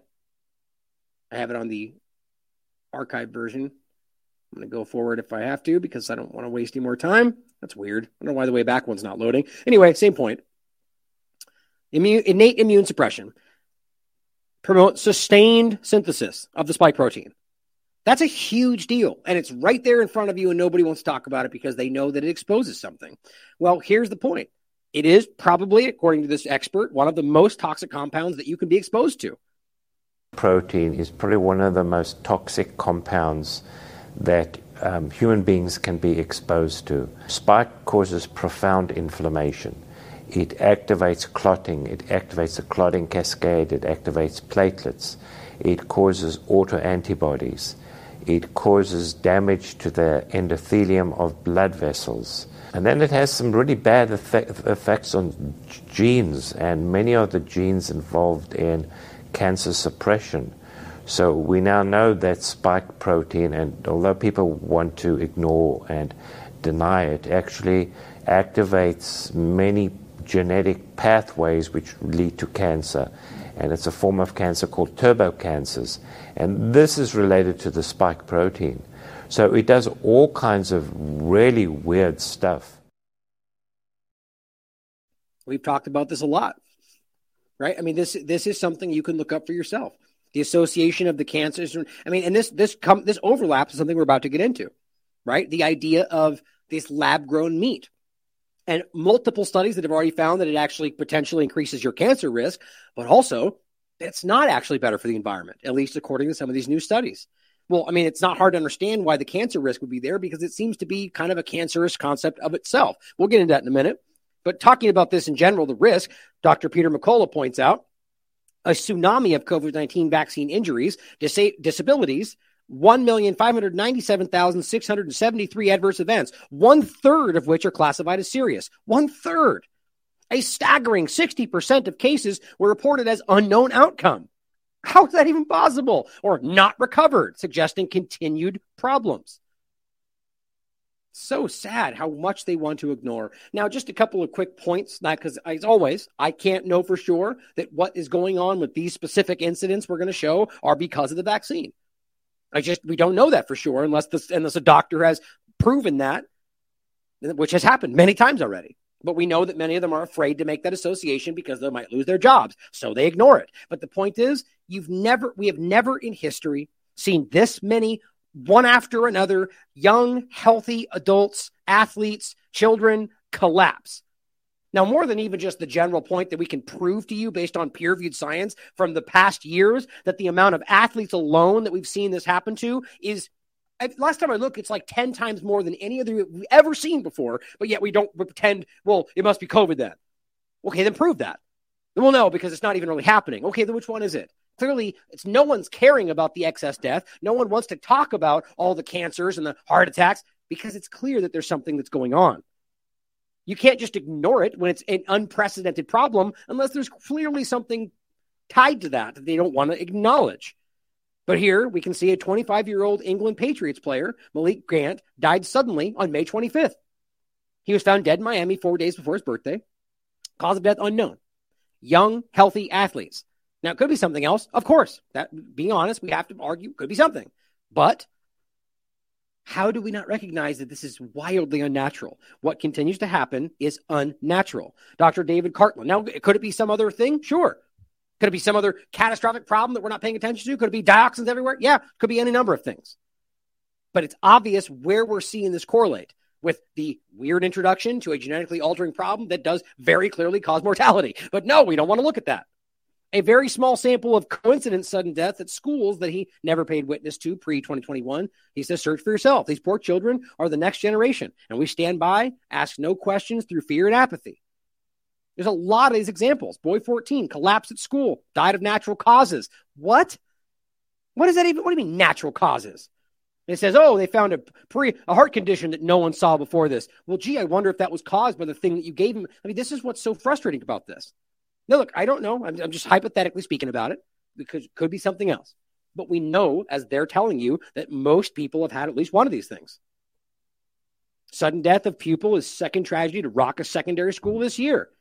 It's unprecedented, guys. Loretto school death. Devastating after sudden death of a pupil. Lovely pupil dies after cardiac arrest in this. These are different locations. March 2023. I mean, it just goes on and on, guys. I mean, look, it's unreal.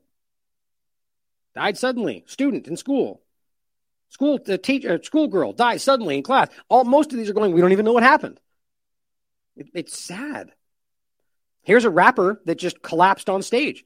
Now again, it could be something else. But is it, it's it, think about how often we used to see this randomly caught on live streams or live shows or on a newscast or in a broad. I don't. I could. I can't remember one single example. I'm sure there was one, but I can't remember any of them until this, and it is constantly in our faces right now. Hold me something, man. Hey, hey, hey, DJ. Come on, man. Give me some pet or something, man. Stop playing with the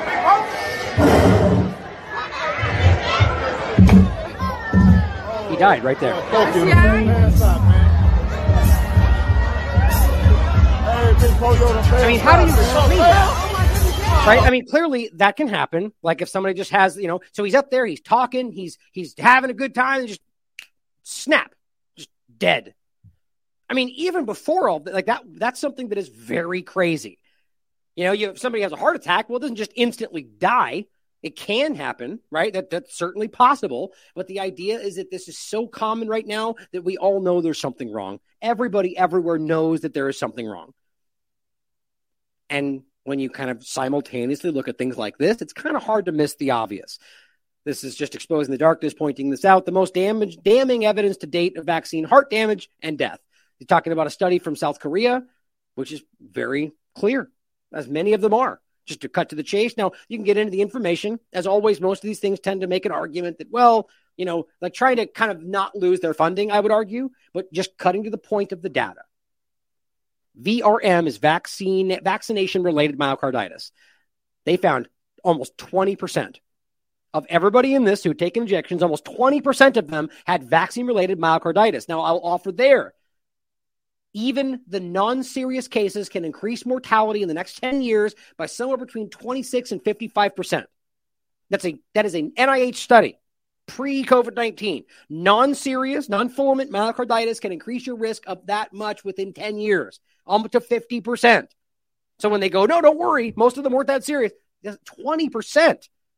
Think about how wild it is to get to a point to where fake news is not even happening to rationalizing why 20% of vaccinees getting myocarditis heart problems is somehow acceptable. My God. Well, let's talk about how all of this is leading us in the direction of modified RNA injections. We just talked about one that's making me really sad because one of our important people in our community, somebody who's been with me as a mod and supporting this platform from the very beginning, Marshall, who you guys know. He's a very good person who's struggling through cancer right now, as he's openly talked about in the chat. And the point is that he was told by his doctors to take this injection. Sad overlap. But the sad, the reality is they lied to him over and over. He asked them point blank at three different times, is this injection, we just talked about it, the Keytruda, it's this discussion right here. The new modified RNA cancer jab will also destroy your immune system. He asked them three times at three different people, is this mRNA? They said no. The next person, here, take this. Is it mRNA? They said no. Three, and then after he was given this shot, somebody told him, "Yeah, yeah, that's that's mRNA." Afterward, that's that's malpractice. I mean, that that people that's a crime, guys. That is a crime. That's not informed consent. And the saddest part is he's struggling from this now. He's le- he's dealing. I mean, it's, it's it makes me so incredibly sad that exactly what we went over on this show, he's struggling with now after they gave him this shot. It just makes me want to punch something because it's just so frustrating how we can have the tools in front of us, and yet they lie anyway. Or maybe these people didn't even know. Maybe they were lied to, but it doesn't really matter. You can read through this. Better yet, watch this, which includes that link. Watch our discussion of this. But here's just a quick point right on the documentation, which by the way does make it clear that it's mRNA, under the warnings, look what it says. And this is what he's dealing with. Immune mediated adverse reactions. Immune mediated adverse reactions, which may be severe or fatal, can occur in any organ system or tissue, including the following immune mediated pneumonitis, immune mediated uh, colitis, hepatitis. I mean, it's, it's, crazy. On and on and on. But the point is, it says infusion related reactions. Um, where was it? The permanently, it says if he has these reactions, permanently discontinue this thing, which I don't think they're doing right now. But guess what the most common adverse reactions are, which are reported in uh, with it's over 20%. Where was it? Fatigue, musculoskeletal pain, rash, diarrhea, cough, decreased appetite, disp- I mean, that those are that's not something to sneeze at. Hyperthyroidism in combination with chemotherapy, which is what he's doing. Fatigue, nausea, constipation, diarrhea, decreased appetite, vomiting, cough.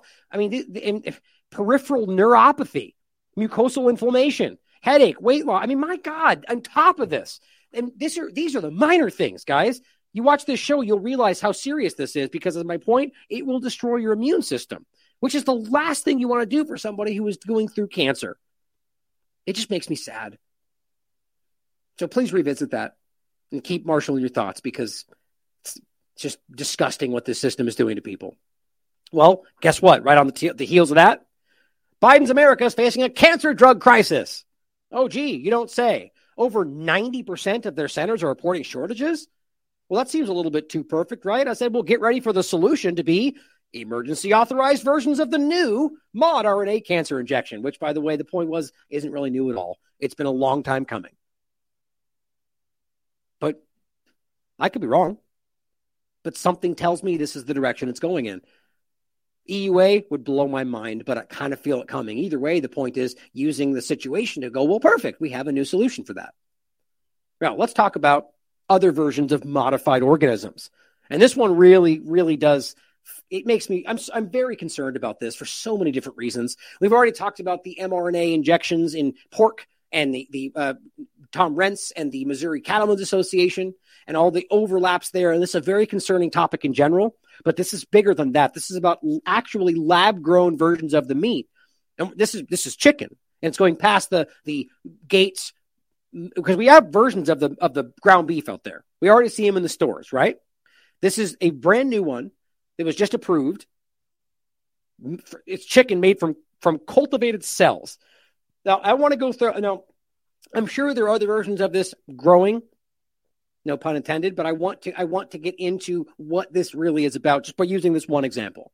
Now, this is from today. U.S. approves chicken made from cultivated cells. Now, what we're really talking about here are T, uh, uh, uh, stem cells, and we're talking about the the the way that they do this is very concerning because we're talking. It's all the same direction we've been getting into, right? The kind of post-human idea or the idea of taking something that already like it's all stem by the way or stemming from the idea that this is somehow you know saving the planet removing the cruelty to animals, which to a degree I actually care about that part of it specifically. I hate the way this system abuses animals, but that doesn't have to be the way it is.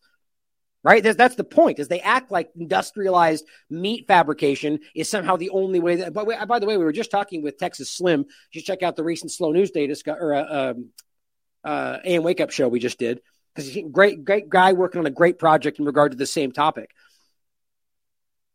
But the way that this is going forward is about kind of creating a situation where one, they can cre- grow the food and no longer need this kind of natural system. But the overlapping discussion while we're talking about modified organisms and mRNA is what else might be going on here. And is this even healthy for you? And does it do the things that they're telling you it does, like save the, your, the environment? I'm going to go ahead and say that I don't feel good about it. Upside Foods and Good Meat are these two companies they're talking about. Just there's plenty more of them. But as Tom Renz chimes in and says, well, the Biden FDA that approved the safe and effective, which is nothing of the kind, COVID 19 injections have now approved lab grown meat. Chicken is first. Remember when, right now, the interesting thing is we have fake meat, right? We have like plant based and different kinds, right? But this is the first one that's lab grown that is being put out into the world. Chicken is first. Remember when the uh, RINOs, I'm not sure, I think he means what? Republicans in name only? Is that what he's talking about? Opposed Missouri bill? Gene therapies, not entirely dissimilar to the COVID injections, can be hidden in manufactured meat. Now, it certainly is a, a theory, right? He, this is just some, it's, if you can't acknowledge that's possible, not even to get into whether they would do it, we have to at least argue, of course, that's possible. Should somebody want to do that for whatever reason, you could do that. So just keep that in mind. I'm not saying we can prove that it's happening, but that's pretty crazy to think about, especially when we've already proven that there's a thousand things they've done that cross a lot of lines. And then we also have to remember my point about moral bioenhancement and all the other conversations they've had, where they literally argue that if something like this was for the best interest of society, well, that's morally preferable, they would say, for compulsory moral bioenhancement to be administered without the recipients knowing. So they would do it without you knowing because it's better for you. This has been argued many times over the years. So here is an article from 2020 talking about the myth of cultured meat. Makes a couple of interesting points. With this high level of cell multiplication, which is what they're using, and I'll get into how the more specifics on how it's working, some dysregulation is likely as happens in cancer cells. So they're right right out of the gate. They're going, well, there's a problem here in regard to how this could be unhealthy. It says the control of its nutritional composition is still unclear, especially for micronutrients and iron. Consumer acceptance will be strongly influenced by many factors, and consumers seem to dislike unnatural food. So early on, they were going, look, people don't want this. People don't want lab grown food. They don't care. That's a point that I don't think gets pushed enough they don't care that you don't want this, right? They, the people, the hierarchy enslaving you, don't really care about what people want. It's supposed to be the opposite, right? Aren't they the living embodiment of our collective will? Isn't this a democracy? Clearly not. They make up the decisions about what they think is the best for their agenda and then sell it to you as something that benefits you and then create a kind of theater show to make you think you chose it. That's how this stuff tends to work. But the bottom line that whether or not you care or want this, it's not your choice. Just like the injection, just like climate change, all the things they're doing are for your best interest because it's you don't know better. You're too dumb to understand. Let let us teach your kids what we want because you don't know. You're a bigot. That's where we are. It's a problem. Well, let's get into how this actually works. And here's a great article from One Green Planet. Is lab grown meat unhealthy? safe to consume. It says it goes. Oh, let's just actually start down here. Uh, where was it? Right here. It says the scale required for making lab cultured meat feasible. This is an important point. For mass consumption will be the largest form of tissue engineering to exist and could introduce new kinds of genetically engineered cells into our diets. There's a lot of these things that nobody wants to talk about. It's sort of like how they don't care that we haven't really studied 5G, at least not in the ways they want you to see, or all these different things they've already rolled out. What about the transgender movement? what did she just say? It's like we're building a plane while flying it. Seems to be happening everywhere, doesn't it? These are just already rolling out before we even understand what might be happening. And then once something as a byproduct happens, they go, oh, well, well here's another thing we'll provide to a solution for that problem. Probably also was already laid out in the wings. The point is, we should care before it gets rolled out, but they don't. There are obvious problems here that aren't being addressed. Candidate topics for research include the safety of ingesting rapidly growing genetically modified cell lines, which is what this is. As these lines exhibit the characteristics of a cancerous cell, which include overgrowth of cells not attributed to the original characteristics of a population of cultured primary cells. These genetically modified cell lines could exhibit the characteristics of a cancerous cell. It's essentially what they are. While these companies don't disclose much to the public about their processing methods, which how is that? Why would that be the case? Their public parent pat- patents reveal the creation of uh, oncogenic or cancer causing cells. We'll look at it in a second. A Memphis meat patent, which is what they originally called themselves, Upside Foods, on the creation of modified uh, pluripotent cells, cell lines, involves the activation or inactivation of various proteins responsible for tumor suppression. So now I'm starting to feel like, okay, this starting to feel like an overlap with exactly what we've been dealing with. The protein, the delivery, the, the way your body's react, all of this feels like it overlaps in a very alarming experiment kind of way. Another patent from Just Inc. describes the utilization of growth factors as part of its growth medium. This process could promote the development of cancer like cells in lab cultured, quote, meat products. Additionally, it is possible, possible, cer- possible certain growth factors can be absorbed in the bloodstream after digestion. So the point is they're using something, there's a lot of unknowns in this to produce the rapid growth. And then whether or not that remains or ends up in your body is something we need to ask if these if they are using stem cells which it seems they are cell-based meat companies need to pay attention to the risk of cancer cells emerging in their cultures a research team from the harvard stem cell institute harvard medical school and the stanley center for psychiatric research at the broad institute of mit and harvard has found that as stem cell lines grow in the lab environment they often acquire mutations in the tp53 or p53 gene an important tumor suppressor responsible for controlling cell growth and division so mutations often happen in this exact area. And I mean, don't forget, by the way, there's already been studies that have come out showing that there seems to be an overlap with an increase in cancer when eating these foods. The, their research suggests that inexpensive genetic sequencing technology should be used by cell based meat companies to screen for mutated cells in stem cell cultures so that these cultures can be excluded. Well, that's not going to happen, just like anything else. That's extra work. It's extra testing. That's the digging up of the old pipes and laying brand new ones. Well, that's just too costly and time consuming. So we'll use the inline resin pipes, right? Like the show we did before. In this case, well, well that, that'd be my assumption, my guess. The point, though, is keep this in mind as this comes out and ask yourself or pr- find out for yourself whether these companies are stating or in their documentation or on the package whether or not they have screened for these exact problems. And if they haven't, ask yourself why. Seeing as how there's plenty of science, these links are in here. You can look at the studies yourself that show that this exact process can lead to these mutated cells that can then end up in your body. And the point would be that either that they don't look for it, they don't care, because it's not they they know that that would be too expensive and ruin the entire process because that's one of the big issues here. I think the argument one of the stories goes the first lab grown hamburger meat that became a burger ended up costing four hundred thousand dollars.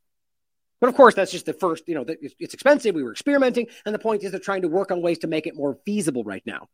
And so when you end up in a situation, and that's one of the big arguments is that it doesn't seem to even be possible based on how much goes into it, maybe on a small scale, but to to replace the industry that's here You would need massive efforts, which would cost a lot of money, energy, and so on, and time. And it wouldn't, it seems like it's not actually making sense anymore. But overall, this seems like it would be a way if they needed to include some kind of it, it, genetic sequencing technology to every single process and every batch, and you know that would be more expensive and more time consuming, and then possibly reveal that none of this stuff is even edible.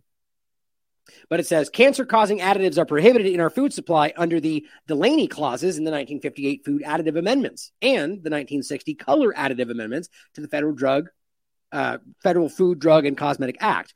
These new rapidly growing cell lines might be considered color additives if they are being used to produce the color in the meat.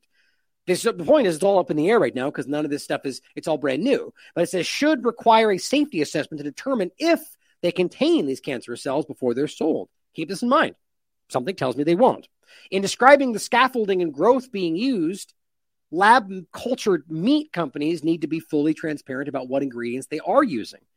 During the above mentioned industry nonprofits presentation, the presenter suggested the growth media could be composed of a variety of different ingredients like proteins, amino acids, vitamins, and inorganic salts classified under the GRAS discussion, which we've made many times, generally recognized as safe. A process that allows companies to do their own testing and not submit to a new FDA food additive review. Of course not because we trust these companies, don't we? Since companies are not required to fully disclose the composition of their scaffolding or growth media, whatever they're using internally, potentially exposing consumers to novel proteins and allergens, the new mixture of ingredients should be reviewed under a full FDA supervised food additive review, not GRAS. It's sort of like saying that we're taking an extra step and that we don't need the full review anymore because we add, it's sort of like saying, hey, bivalent shot. We don't need more safety testing. Well, yeah, you do because these companies are often dishonest. Another major issue associated with processing methods using cell lines and or culture medium is contamination. This is a great point.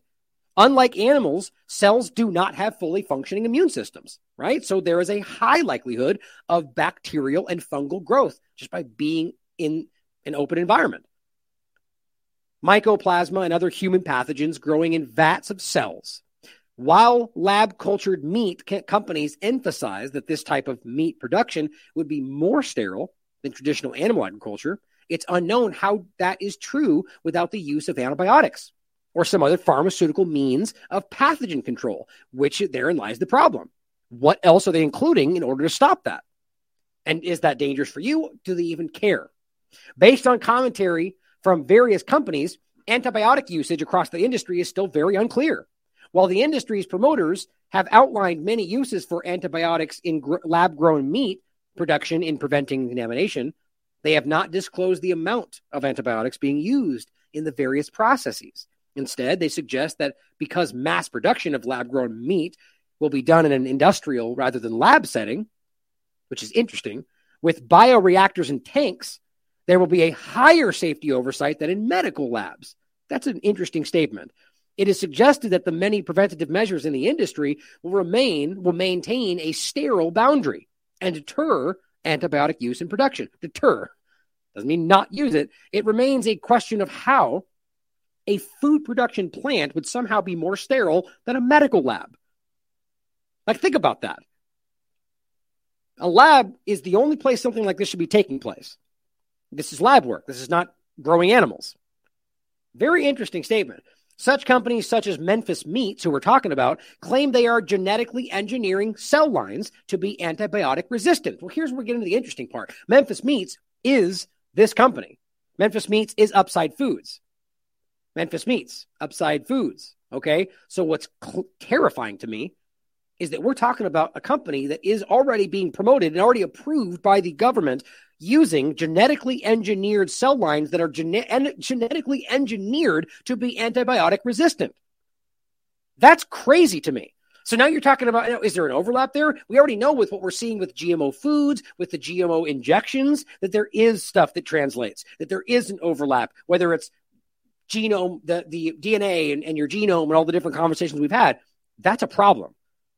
We already see a problem with the antibiotic resistant fungus and different things growing. What is that going to do?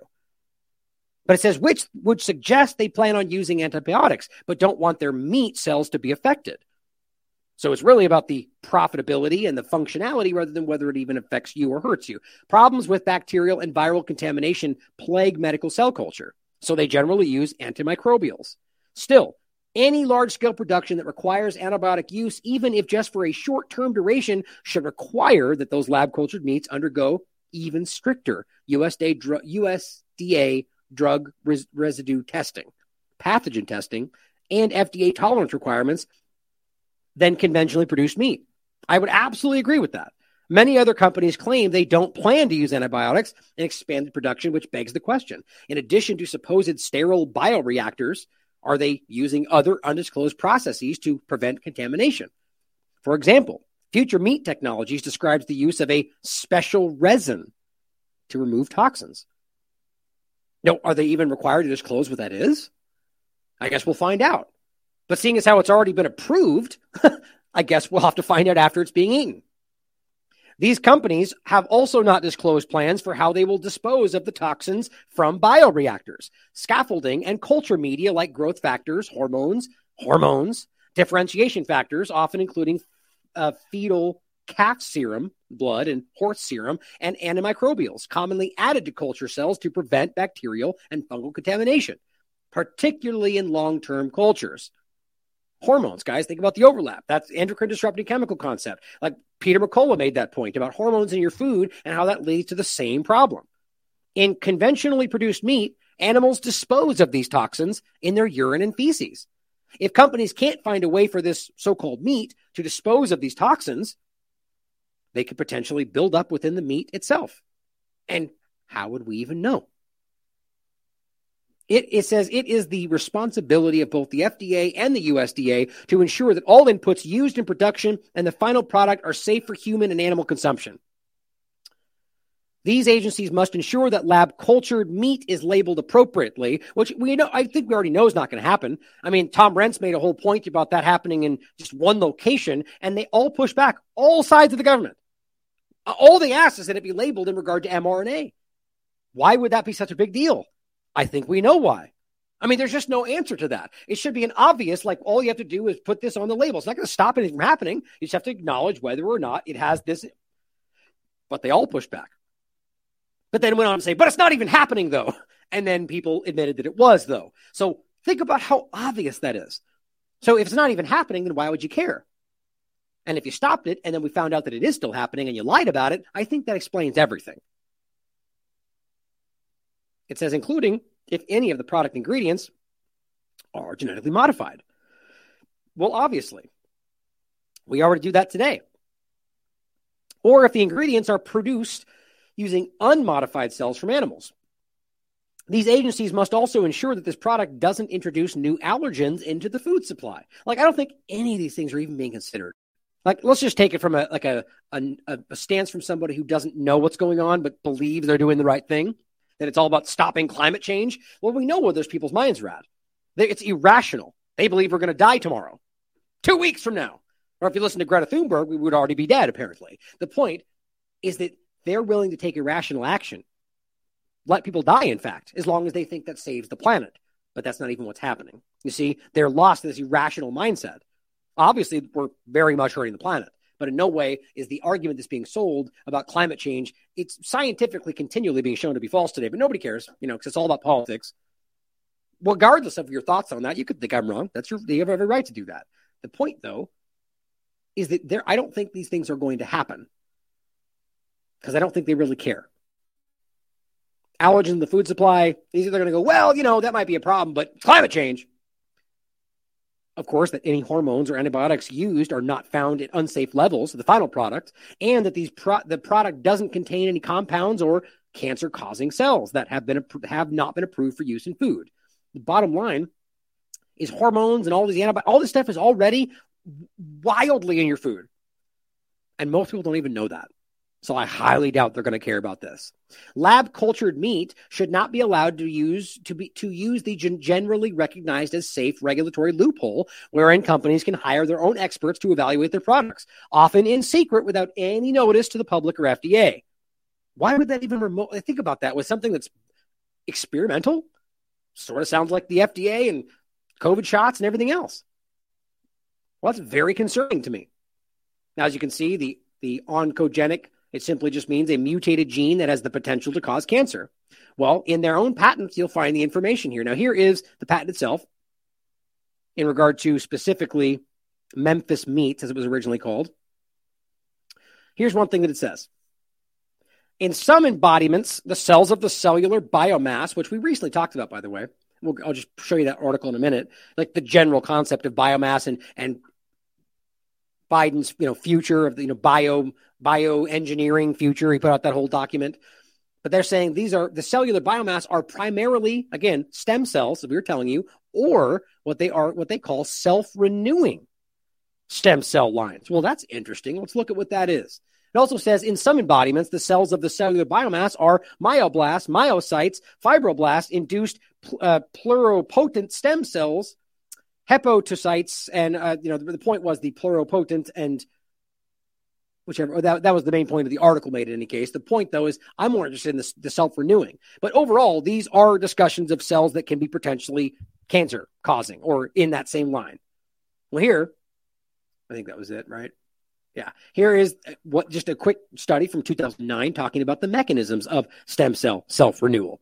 You probably won't be surprised to see what it says. Self renewal is the process by which stem cells divide to make more stem cells, perpetuating the stem cell pool throughout life. Self renewal, I mean, it's interesting, by the way. Think about the self amplifying mRNA shot that continues to the sustained synthesis of the spike protein. What that is. It's interesting, right? I think there's more going on that overlaps here. It says self renewal is division with maintenance of the undifferentiated state. This requires cell cycle control and often maintenance of multipotency or pluripotency, depending on the stem cell. Same overlap. Self renewal program invoke networks that balance proto oncogenes, promoting self renewal, gatekeeping tumor suppressors, limiting self renewal.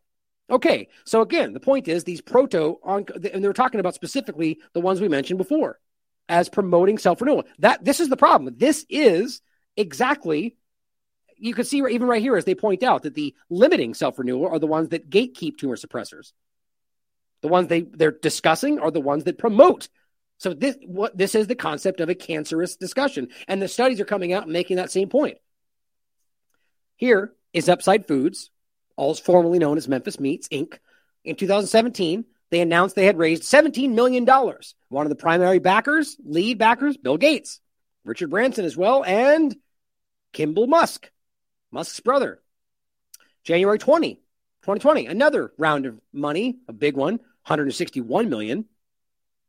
SoftBank, but as well as Richard Branson again, Bill Gates, and Tyson Foods, Future Ventures, Kimball Musk, Tyson Foods, right? It's garbage chicken nugget kind of stuff. It doesn't surprise me at all. Well, just to show you the article itself, this is you know help from Bill Gates. Same doesn't shouldn't surprise anybody. Also, just want to make a quick point to the cellular biomass point about what this actually is, the the patent. We just talked about this in general. You should read this. This we did a little bit of focus on the human biomass part of it. it was one of the discussions in the article using basically dead bodies to kind of create some new form of energy it's very interesting and alarming. But the point, nonetheless, is that this is a real direction, and I think it's funny that it overlaps now. But on top of that, the other point to make is that they've clearly come out with more information. This, but this is before. This is 2019. Cultured lab meat may make climate change worse. That's interesting, isn't it?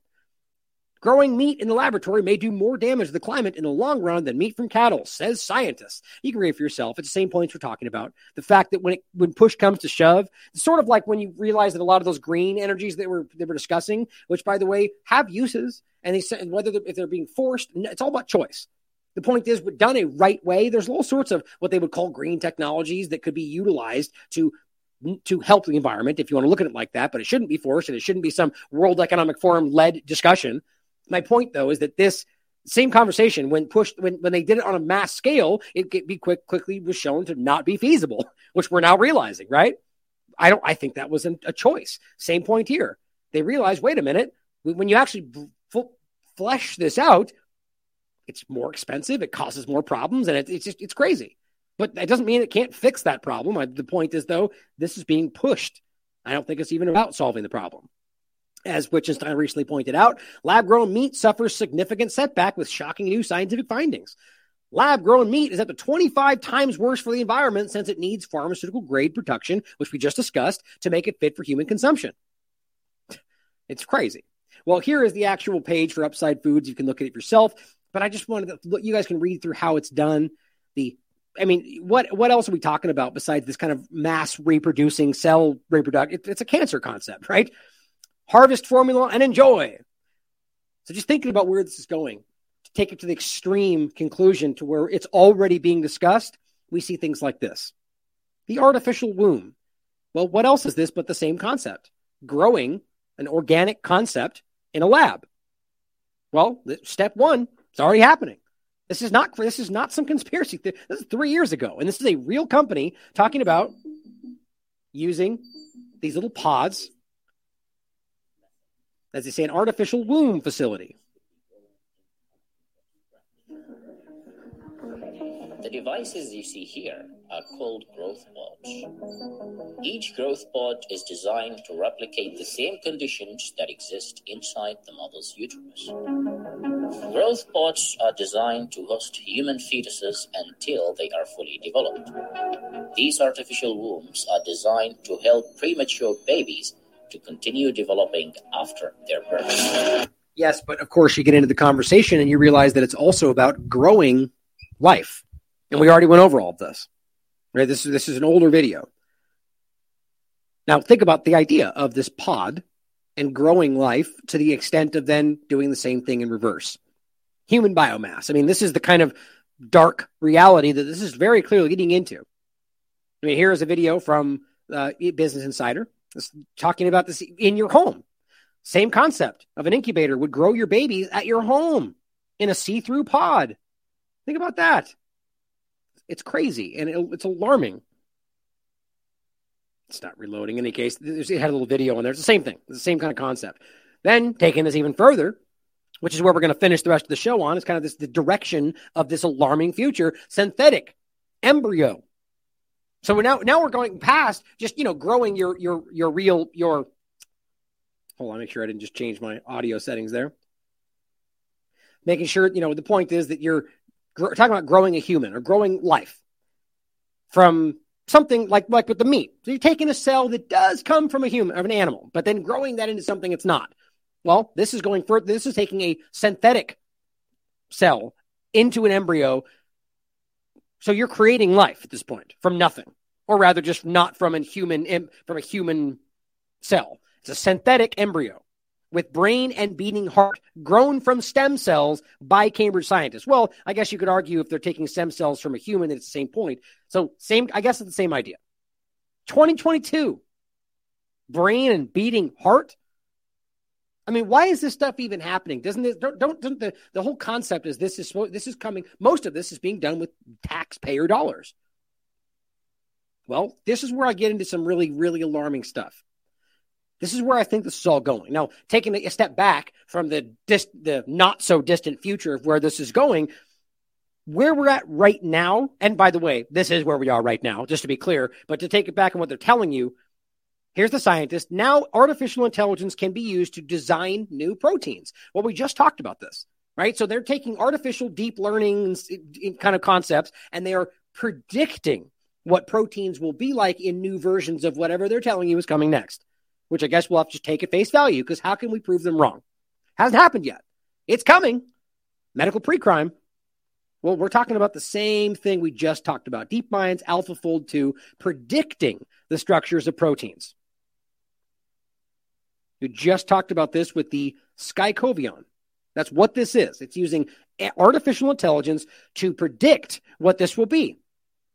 This is already, they're already using this. You, this is coming, the UK has approved this and it's just simply a repackaged South Korean injection that they already seems to have stopped. It's the same problem. I mean, this is literally everything on steroids. Right? This is alarming. This is the same concept as everything else we're talking about, but they're using a deep learning artificial intelligence to predict what the protein will be, then also still using the platform. That's what's so crazy to me. So they're just creating this from nothing, which, by the way, I'm beginning to think was quite literally what happened to begin all this. Here's the Skycovione, a COVID 19 vaccine developed by these individuals, has won full approval abroad. This protein based vaccine outperforms AstraZeneca. Well, really? You mean the one you're all now telling us is the most dangerous, even though it's really not? It outperforms. The point is, they all they're really telling you is it makes more antibodies. It does not require freezing. It's our first designed designed protein medicine. So how exactly do you even know it's going to work? Well, because they did a very small study and they ignored all the things that hurt you, just like every other study we can find, which we already went over if you'd like to review it in the show. Here's an article about this, talking about the first one wins full approval. Well, this is the point. Sim- the reason they think everything works well, it elicits roughly three times more antibodies. Okay, are they the right antibodies? Who cares? It has a, a clinical response. That's all we need. That's we've we've repeatedly made this point for you guys. They continue to make it clear. We just showed you the most recent FDA discussion where they're going, well, well, we hope we can see some kind of the, the, the same guy asked the question again. What how do we know that these are the right kind of antibodies? Right? We know there's a clinical response, but how do we know that there's a correlative of protection? And then can you repeat the, the second question? I do. I mean, obviously you have a lot of data now. What is your correlative protection is? Everybody's measuring antibodies. They're probably relevant, but as we know... That's a long question. We need a quick answer. I would say there is no established correlate of protection. That's exactly what we just got hold again. The most recent one. That means we do not have a correlation between the production of these antibodies and the amount of protection. We assume that the more of them we make, the more protected you are. Because why? Well, we know that the sequence is correct. Do they, though? Isn't that the, the, one of the most important points we continue to make? That's not what happened. It's not what happened. Here is the people at World Economic Forum discussing how Moderna never and still has never to this day ever had the live virus in their site. It was always a genetic sequence on a computer screen. Entering this, this golden era where, you know, biology is going through its own digital transformation. We have more and more tools that digitize aspects of biology. So uh, at Illumina, for example, we make the machines that do genomic sequencing. So you put in blood or saliva or plant material, and we'll tell you uh, the DNA or the RNA in that sample. And there are a whole set of use cases uh, after you digitize you know, the, the, data. And I'll give you a couple. Uh, one was during COVID. So we were called into China in the fall of 2020, late 2020, uh, sorry, 2019, to help them diagnose what was then a flu of unknown origin. And so we did the first sequence of the SARS-CoV-2 genome.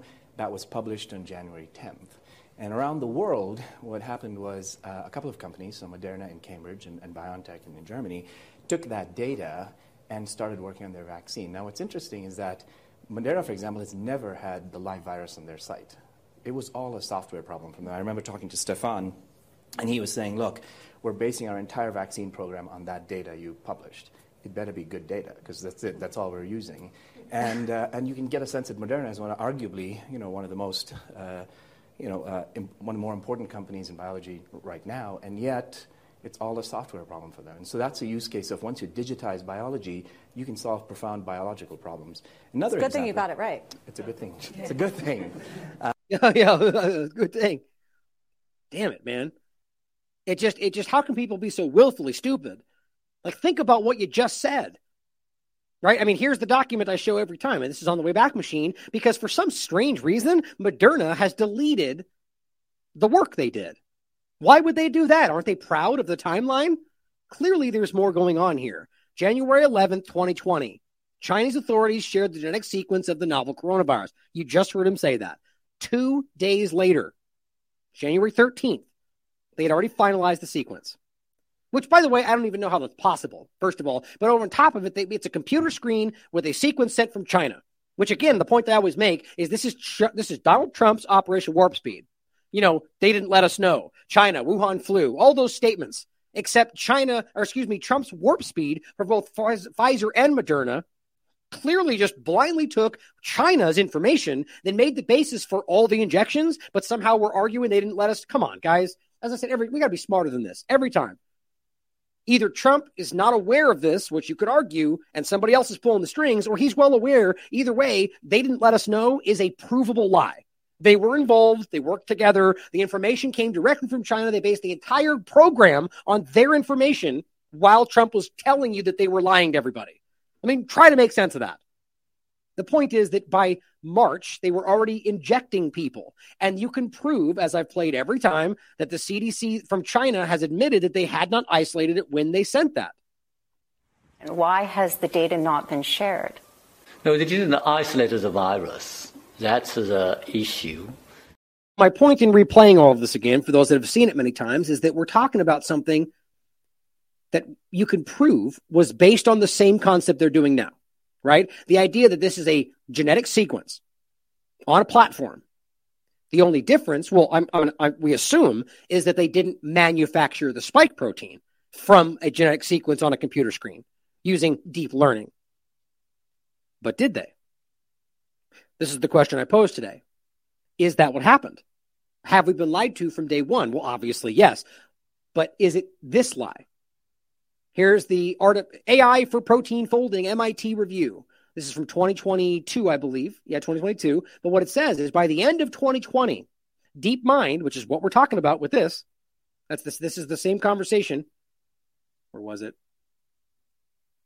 Right there. The DeepMind AlphaFold 2 this is for the Skycovione that is predicting the protein structure. It's saying by the end of 2020, DeepMind, the UK based artificial intelligence lab, had already produced many impressive achievements in artificial intelligence. Still, when the group's program for predicting protein folding was released in November of 2020, biologists were shocked by how well it worked. Hmm. Well, it's interesting. Well, I know this does say January 11th, 2020, right? But we've had many different changes throughout this process. Omicron, all these different inputs that suddenly changed everything. I wonder whether this was something that was executed or possibly came out before this, and this is just when it was told to us. My point is here's 2023 how scientists are hacking genetic code to give proteins new powers. Well, that's pretty terrifying. So now we're going past the idea of actually just predicting the protein structure, but they're actually hacking the genetic code to give those proteins other characteristics that you might not even be aware of. Starting to see where we're at. This is 2023. The point, though, is going to 2020. Artificial intelligence for COVID 19 drug delivery, discovery, and vaccine development. This is the same point. This is the concept of predicting this using artificial intelligence. This is August 2020. So, did this already get applied? Have they already tried to predict the protein structures using the platform and a genetic sequence from China, which has never been proven, never been isolated, as far as I can tell, using Koch's postulates? You can disagree with that. The point is, you can prove, according to their own statements and information we can prove, that this, when it happened, they did not even need it. So, what's the what's the conversation here? You can scream all day that they isolated it well past this, but what does it matter if they never needed it to begin with? They, they took the sequence, they made the injection, it never changed. mRNA 1273 is exactly what they're still using today. In some variation, as they've added, you know, the bivalents and new variants and so on, but that's the same point. So did they even need it? I think there's something to this. And I think what happened was there's some example of this, maybe from the very beginning, where this was the whole point creating a system where they can artificially develop all aspects of this. And then ask yourself if that's even about stopping some kind of illness or just about achieving some kind of end. Well, let's finish with going over the alarming direction this stuff is already taking. This is April 4th, 2023. This amazing molecular syringe could smuggle drugs and gene therapies into human cells. Well, gee, that sounds exactly like the conspiracy theory we were all told isn't real molecular syringe. These are tiny nanomaterials that can literally deliver drugs into your body. What does that remind you of? That's right, the Lieber Langer overlap, the nano delivery particles that can deliver things like, I don't know, mRNA instructions. Guys, that's exactly what is happening in the COVID injections. March 2023, the programmable protein delivery with a bacterial contra- uh, contract contractile injection system. I read that differently when I first looked this up or first read it. Yeah, contractile, capable of producing contraction.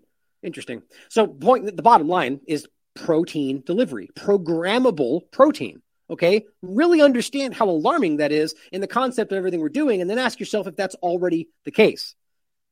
Right? If this was already applied earlier during this process. We talked about Omicron a lot with Botswana and the introduction of something new, and nobody. Now, Botswana, the government itself is dis, it, refusing to even tell us where they came from, all the way to this day, acting like it's a racist thing, like we'll somehow make it about the you know the China flu kind of game.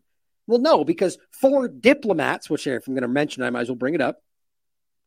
See here, here's where I get. See, I'm doing good. We're almost at two hours. That should be a four-hour show today, but sin, I'm going to take too long right now. I'm going to try to rapidly finish this today, but the point is, as you can see, as I've shown many times, the Botswana government, this is their account, very clearly put this out, saying the virus, the new virus, this was Omicron, if it, you know, assuming it's something that's real, on four foreign nationals was detected on the 7th of November, long before you look up right now where Omicron started, it, they'll tell you it's past that in South Africa. How does that make sense? On a diplomatic mission. saying the four diplomats tested positive for this on November 11th as they were preparing for a return. That sounds like something very fishy. They have diplomatic immunity, and no one's ever told us where they came from or why they were all sick and why wasn't the place they came from sick. Clearly, something happened right here. The point, though, is whether or not this was an attempt to test something else. I'm just completely get this is just theorizing. But the bottom line is that we need to ask whether this is now where it's going from there delivery, whether this is all a big experiment. The programmable proteins to achieve a certain end, like the ferritin spike nanoprotein or ferritin spike nano. What was the whole? I remember the, the the spike protein ferritin injection. I forget the way they framed the new version of it. We just talked about it. There's a brand new injection that's coming out for COVID that's using artificial intelligence, using ferritin injections, nano spike protein delivery systems. It's horrifying. Don't forget the ferritin discussion is the one they termed magneto. The Guardian wrote about this. It was literally used to influence the actions of animals. To pe- people listen to this and they think, oh, fake news. It's just so sad. These are peer reviewed studies that they've literally published in the corporate media. But here's another example of where it's going recent progress in radio frequency sensing platforms with graphene oxide for a wireless healthcare system. Not, it's not fake news. Recent progress in radio frequency sensing platforms, graphene and graphene oxide for wireless healthcare systems. You mean that fake news thing that's not supposed to exist? I mean, we, we, as you know well, this is something that's been touted as the next generation vaccine technology long before COVID. And yet, weirdly, when it gets discussed, it's fake news. This is on this is from March 18th, 2017. 2017. Mini nukes, mosquito-like robot weapons being primed for future warfare. Brain-inspired artificial intelligence to a symbiosis of human intelligence and artificial intelligence. This is where it's all driving. A lot of it anyway. And then the reality is in that world is a world that I don't think any of us want to exist. Here's something that's already happening, as you probably already saw. Amazon shuts down customer smart home for a week after delivery driver claimed he heard racist slurs through the ring doorbell, even though nobody was home. We already talked about this. Exactly what many of us have warned about, and that applies in multiple ways to this. The technocratic lockout from your home or devices, which in this case they're overlapped, that by itself should be enough. Then add to this that this was perceived racism. He wasn't even home. The point is that Amazon quite literally shut him down based on the perception. And even if he actually did say something, explain why that is allowed or makes sense. This is the world that they're building. Chinese gait recognition tech IDs people on how they walk. And even if you try to limp to fool it, doesn't matter. At least so we're told. This is what's happening now. And it's happening in this country too.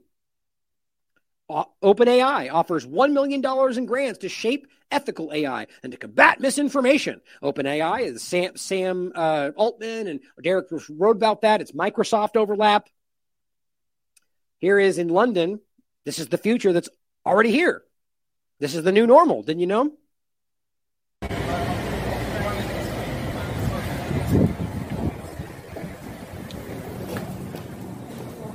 So look at this.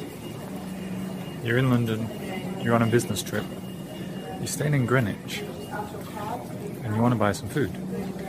So you go into the local Aldi's, like this one, and you think, I'm going to go in here and buy some food so that I can feed myself.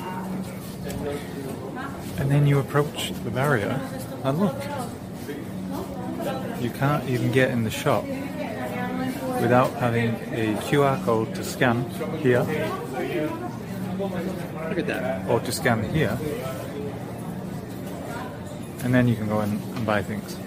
And then, and most likely going in there, you have to scan again, and your things you buy, which are all being monitored and tracked and graded and analyzed. And, and the point here is that you need a QR code, and that thing can tell you no, right? Oh no, you you did something wrong last time, or oh your social media post said something wrong, or you you question climate change. Like these are all real possibilities that we've already seen come to pass. Vaccine people who didn't take the injection should be shunned from society. We watched this happen, guys. Now, this looks to me like the beginning stages of the digital prison that we keep talking about. Well, here, Jason Bassler also points out congestion pricing.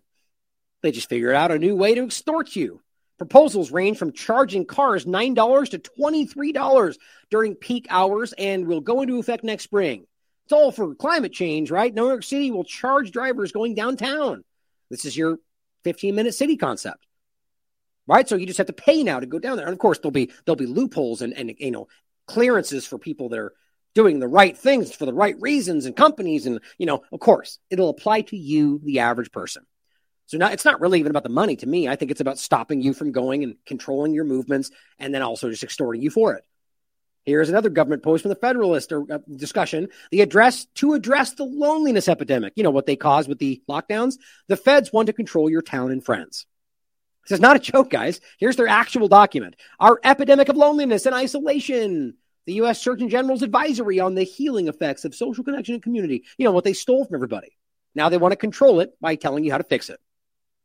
Terrifying. Sterling Crispin points out something terrifying. He says he spent 10% of his life contributing to the development of what they're calling the Vision Pro, which is like the new Oculus for Apple, I guess. While I worked at Apple as a neurotechnology prototyping researcher and technology development group, it's the longest he's worked on a single effort. He's proud and relieved that it's finally announced. He says he's been working on AR and VR for 10 years. In many ways, this is the culmination of the whole industry a single product. Important statement.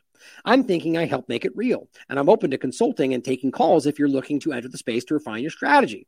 I work the work I did supported the foundational development division pro, the mindfulness experiences. I'm not sure why that's blacked out. Actually, I feel, I feel like yeah, it still isn't there too. That's weird. Actually, I feel like it. I don't know if it was like that the first time. That's interesting. The work I did supported the foundational developments of Vision Pro, the mindfulness experiences, something products, and also more ambitious moonshot re- research with neurotechnology, like predicting you'll click on something before you do. Basically, mind reading. Not a joke. I was there. And by the way, they can do that now, guys, with almost near certainty based on your engagement and what you've learned, what they've learned from you. He was there for 3.5 years and left at the end of 2021. So I'm excited to experience how the last two years brought everything together. I'm really curious what made the cut and what will be released later on. Some people are saying in the chat that it wasn't like that before. I, that's is that Twitter doing that? That's that's pretty weird. I don't know though. I can't confirm that. He's saying he specifically is proud of contributing to the initial vision, strategy, direction. Uh, let's see. He's cut to the chase. He says the large majority of work he did on Apple under NDA was spread across the where was it? I thought I had it highlighted earlier. Okay, it's right here.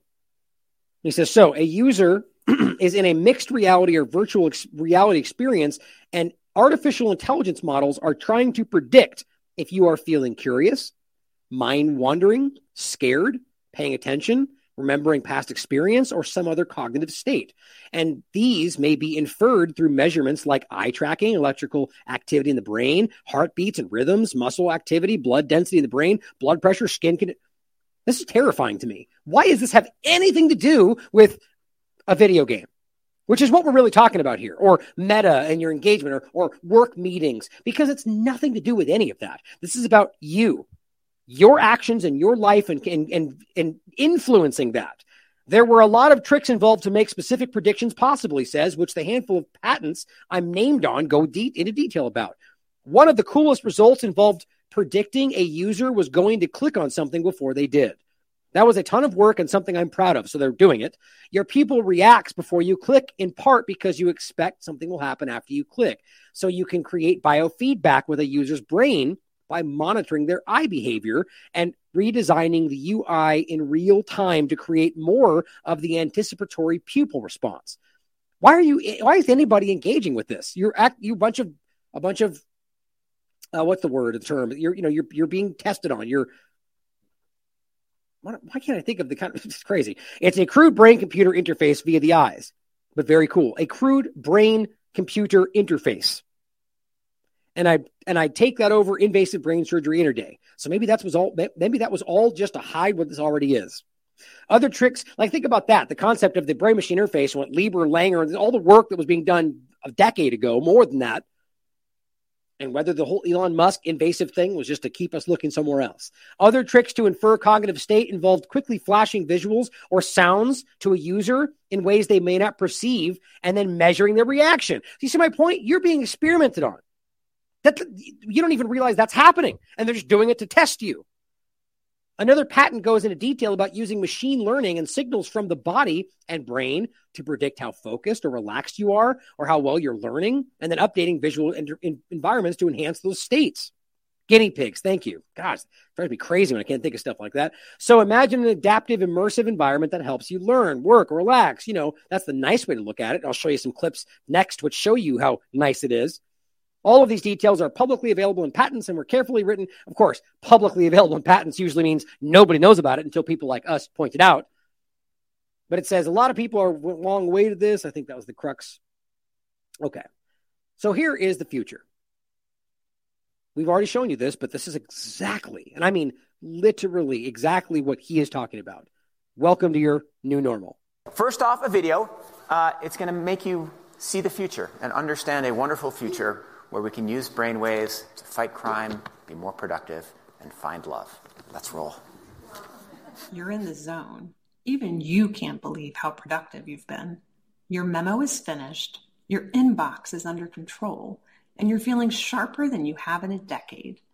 Sensing your joy, your playlist shifts to your favorite song, sending chills up your spine as the music begins to play. You glance at the program running in the background on your computer screen and notice a now familiar sight that appears whenever you're overloaded with pleasure. Your theta brainwave activity decreasing in the temporal regions of your brain. You mentally move the cursor to the left and scroll through your brain data over the past few hours. You can see your stress levels rising as the deadline to finish your memo approached. And by the way, we're talking about post we're not talking about a headset right? This is in the very near future they're discussing where you've got an implant in your brain because everybody does. That's just this is just the vr part of it is just a stepping stone very shortly to get you to this point which klaus schwab has been telling you the entire time is where we're going now because he tells you we're in the fourth industrial revolution right now which is when he says it's going to happen or that it already is. Causing a peak in your beta brainwave activity right before an alert popped up telling you to take a brain break. But what's that unusual change in your brain activity when you're asleep? It started earlier in the month. You send a text message to your doctor with a mental swipe of your cursor. Could you take a quick look at my brain data? Anything to worry about? Your mind starts to wander to the new colleague on your team, whom you know you shouldn't be daydreaming about, given the policy against intra office romance but you can't help fantasizing just a little.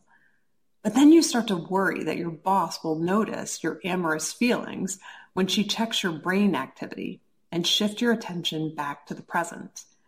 You breathe a sigh of relief when the email she sends you later that day congratulates you on your brain metrics from the past quarter, which have earned you another performance bonus. You head home jamming to the music with your work issued brain sensing earbuds still in. When you arrive at work the next day, a somber cloud has fallen over the office. Along with emails, text messages, and GPS location data, the government has subpoenaed employees' brainwave data from the past year. They have compelling evidence that one of your coworkers has committed massive wire fraud. Now they're looking for his co conspirators. You discover they are looking for synchronized brain activity between your coworker and the people he has been working with. While you know you're innocent of any crime, you've been secretly working with him on a new startup venture. Shaking, you remove your earbuds.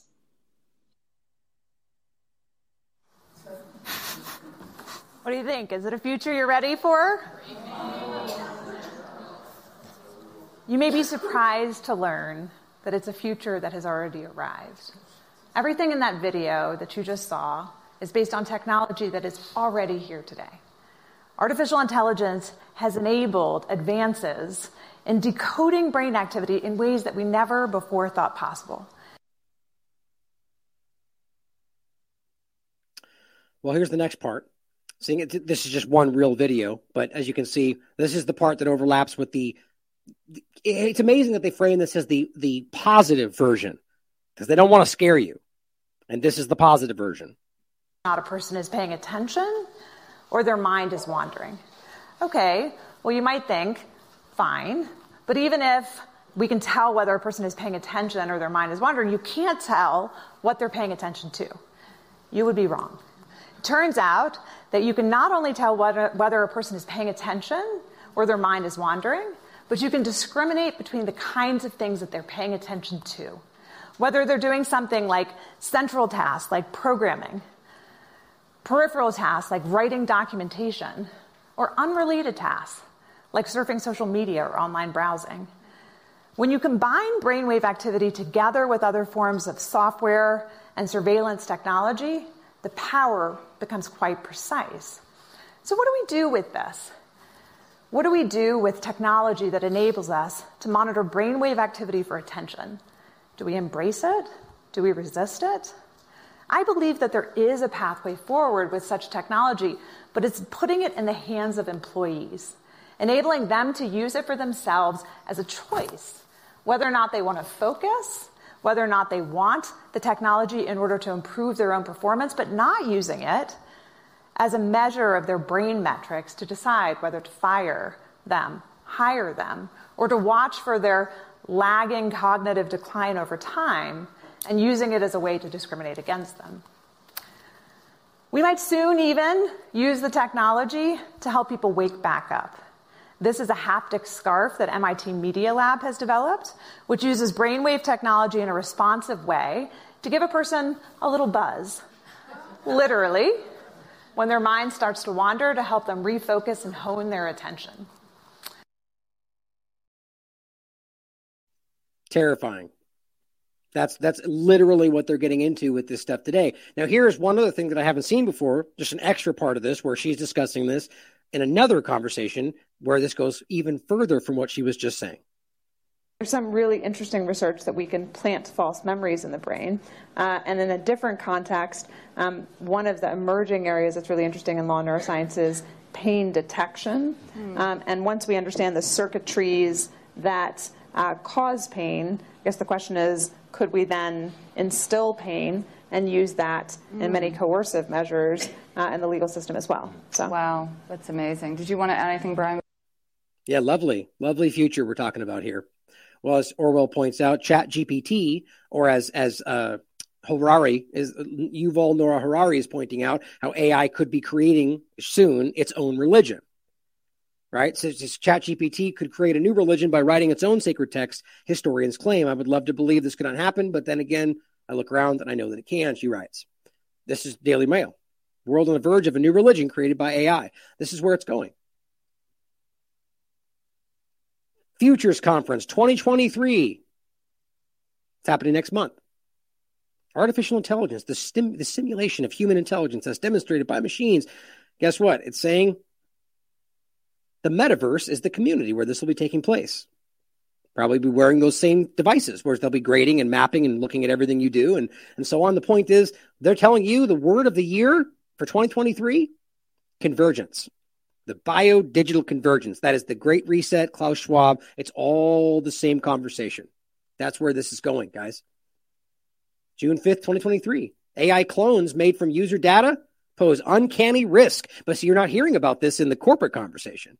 You know, the idea that they could literally create artificial intelligence or digital clones of you that literally, and by the way, it already exists. It literally already exists. We've talked about this in the past where people like the Pentagon and military or anything, they, they have little simulations of, of groups, communities, maybe the entire planet. Who knows? Where they have used your data to create digital versions of you and they use that to predict and act. And this is a real thing. But whether this becomes a problem when the world becomes so digitized that we both exist in these both worlds, which I hope we don't get there, well, then what happens? Is your identity stolen by something online? I mean, think about this. And this is very, very concerning that nobody's even asking. Google engineer turned futurist is now predicting that AI enabled immortality for humans is right around the corner. And if you can pay for it, and we are ICNE, or however you pronounce that, is saying then you can there's a lot of data in here you can look at for yourself but the bottom line is in his opinion mind control is the ultimate goal everything needed to do this right now and i agree with this is published out in the open but in different individual parts that's what we keep trying to show you with the lieber langer and the direction of all this with complete descriptions on how it works it's not hidden it's right there in published research in peer-reviewed journals examine the bibli- bibliographies of these authors and consider what the integration of these advanced technologies together would mean for humanity he says you will find more of this on u- using the search terms Internet of Bodies, Internet of ba- Bio Nano Things. We have been harping on this. The point is, guys, this stuff is not a joke. It is in real time happening, and they just are hoping you're paying attention, paying attention to the wrong things. Well, two hours and 30 minutes for all that we did today, I think is pretty good, but I'm still going to try to s- synthesize or, you know, truncate this to get it to be lo- shorter ultimately. Now, not all the time. Obviously, I think some people like when I'm just kind of taking my time, but I think ultimately it's important. So I'm going to leave you with a final clip that'll go just past two and a half hours. But I think what we did today would usually take a lot longer than that. But I think it's important. I like the inf- I think the information connects in a very, very clear way, an alarming way that shows you what's coming and what's currently happening and what they just don't even want you asking questions about. So thank you for being here. Thank you for continuing to ask questions. If you'd like to support this platform, there's a lot of ways to do so. I'll put the clips and information out in the next show, but it's right on the website. You can support us on our Substack, on our donation page on the website, Subscribe Star, Cash App, Buy Me a Coffee, direct donation via mail, and every other way. We need your help, guys. We need your help because we are constantly under attack. You know, we barely even bring that up anymore, but the point it seems like everybody's under attack. We all under attack. But remember, we've been going through this for a decade. so we have struggled through this for a long time for you, for everybody, for ourselves, for the future. I really believe that. And this is all that matters. I love you all. As always, question everything. Come to your own conclusions. Stay vigilant. Let's also be clear. The future is not just happening. The future is built by us.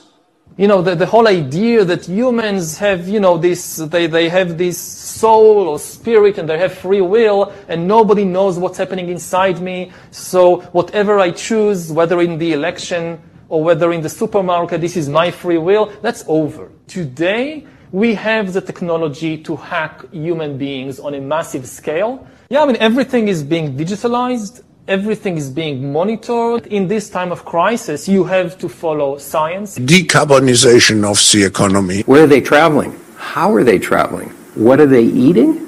What are they consuming on the platform? So, individual carbon footprint tracker. Hmm. Stay tuned. We don't have it operational yet, but this is something that we're working on. I mean, my top recommendation, honestly, would be just to have a carbon tax. Often said that you should never allow a good crisis to go to waste because a crisis is an opportunity to also do re- good reforms that in normal times people will never agree to. But in a crisis, you see, we have no chance. So, so, so, so let's do it. Surveillance. People could look back in a hundred years and identify the coronavirus epidemic as the moment when a new regime of surveillance took over, especially surveillance under the skin, which I think is maybe the most important development of the 21st century, is this ability to hack human beings, to go under the skin, collect biometric data, analyze it, and understand people better than they understand themselves. This I believe, is maybe the most important event of the 21st century. By hacking organisms, elites may gain the power to re-engineer the future of life itself. Because once you can hack something, you can usually also engineer it. Natural selection is replaced by intelligent design. The era of inorganic life is now beginning. In the coming decades, AI and biotechnology will give us godlike abilities to re-engineer life and even to create completely new life forms. We are about to enter a new era of inorganic life shaped by intelligent design. Our intelligent design. Nobody will be safe if not everybody is vaccinated.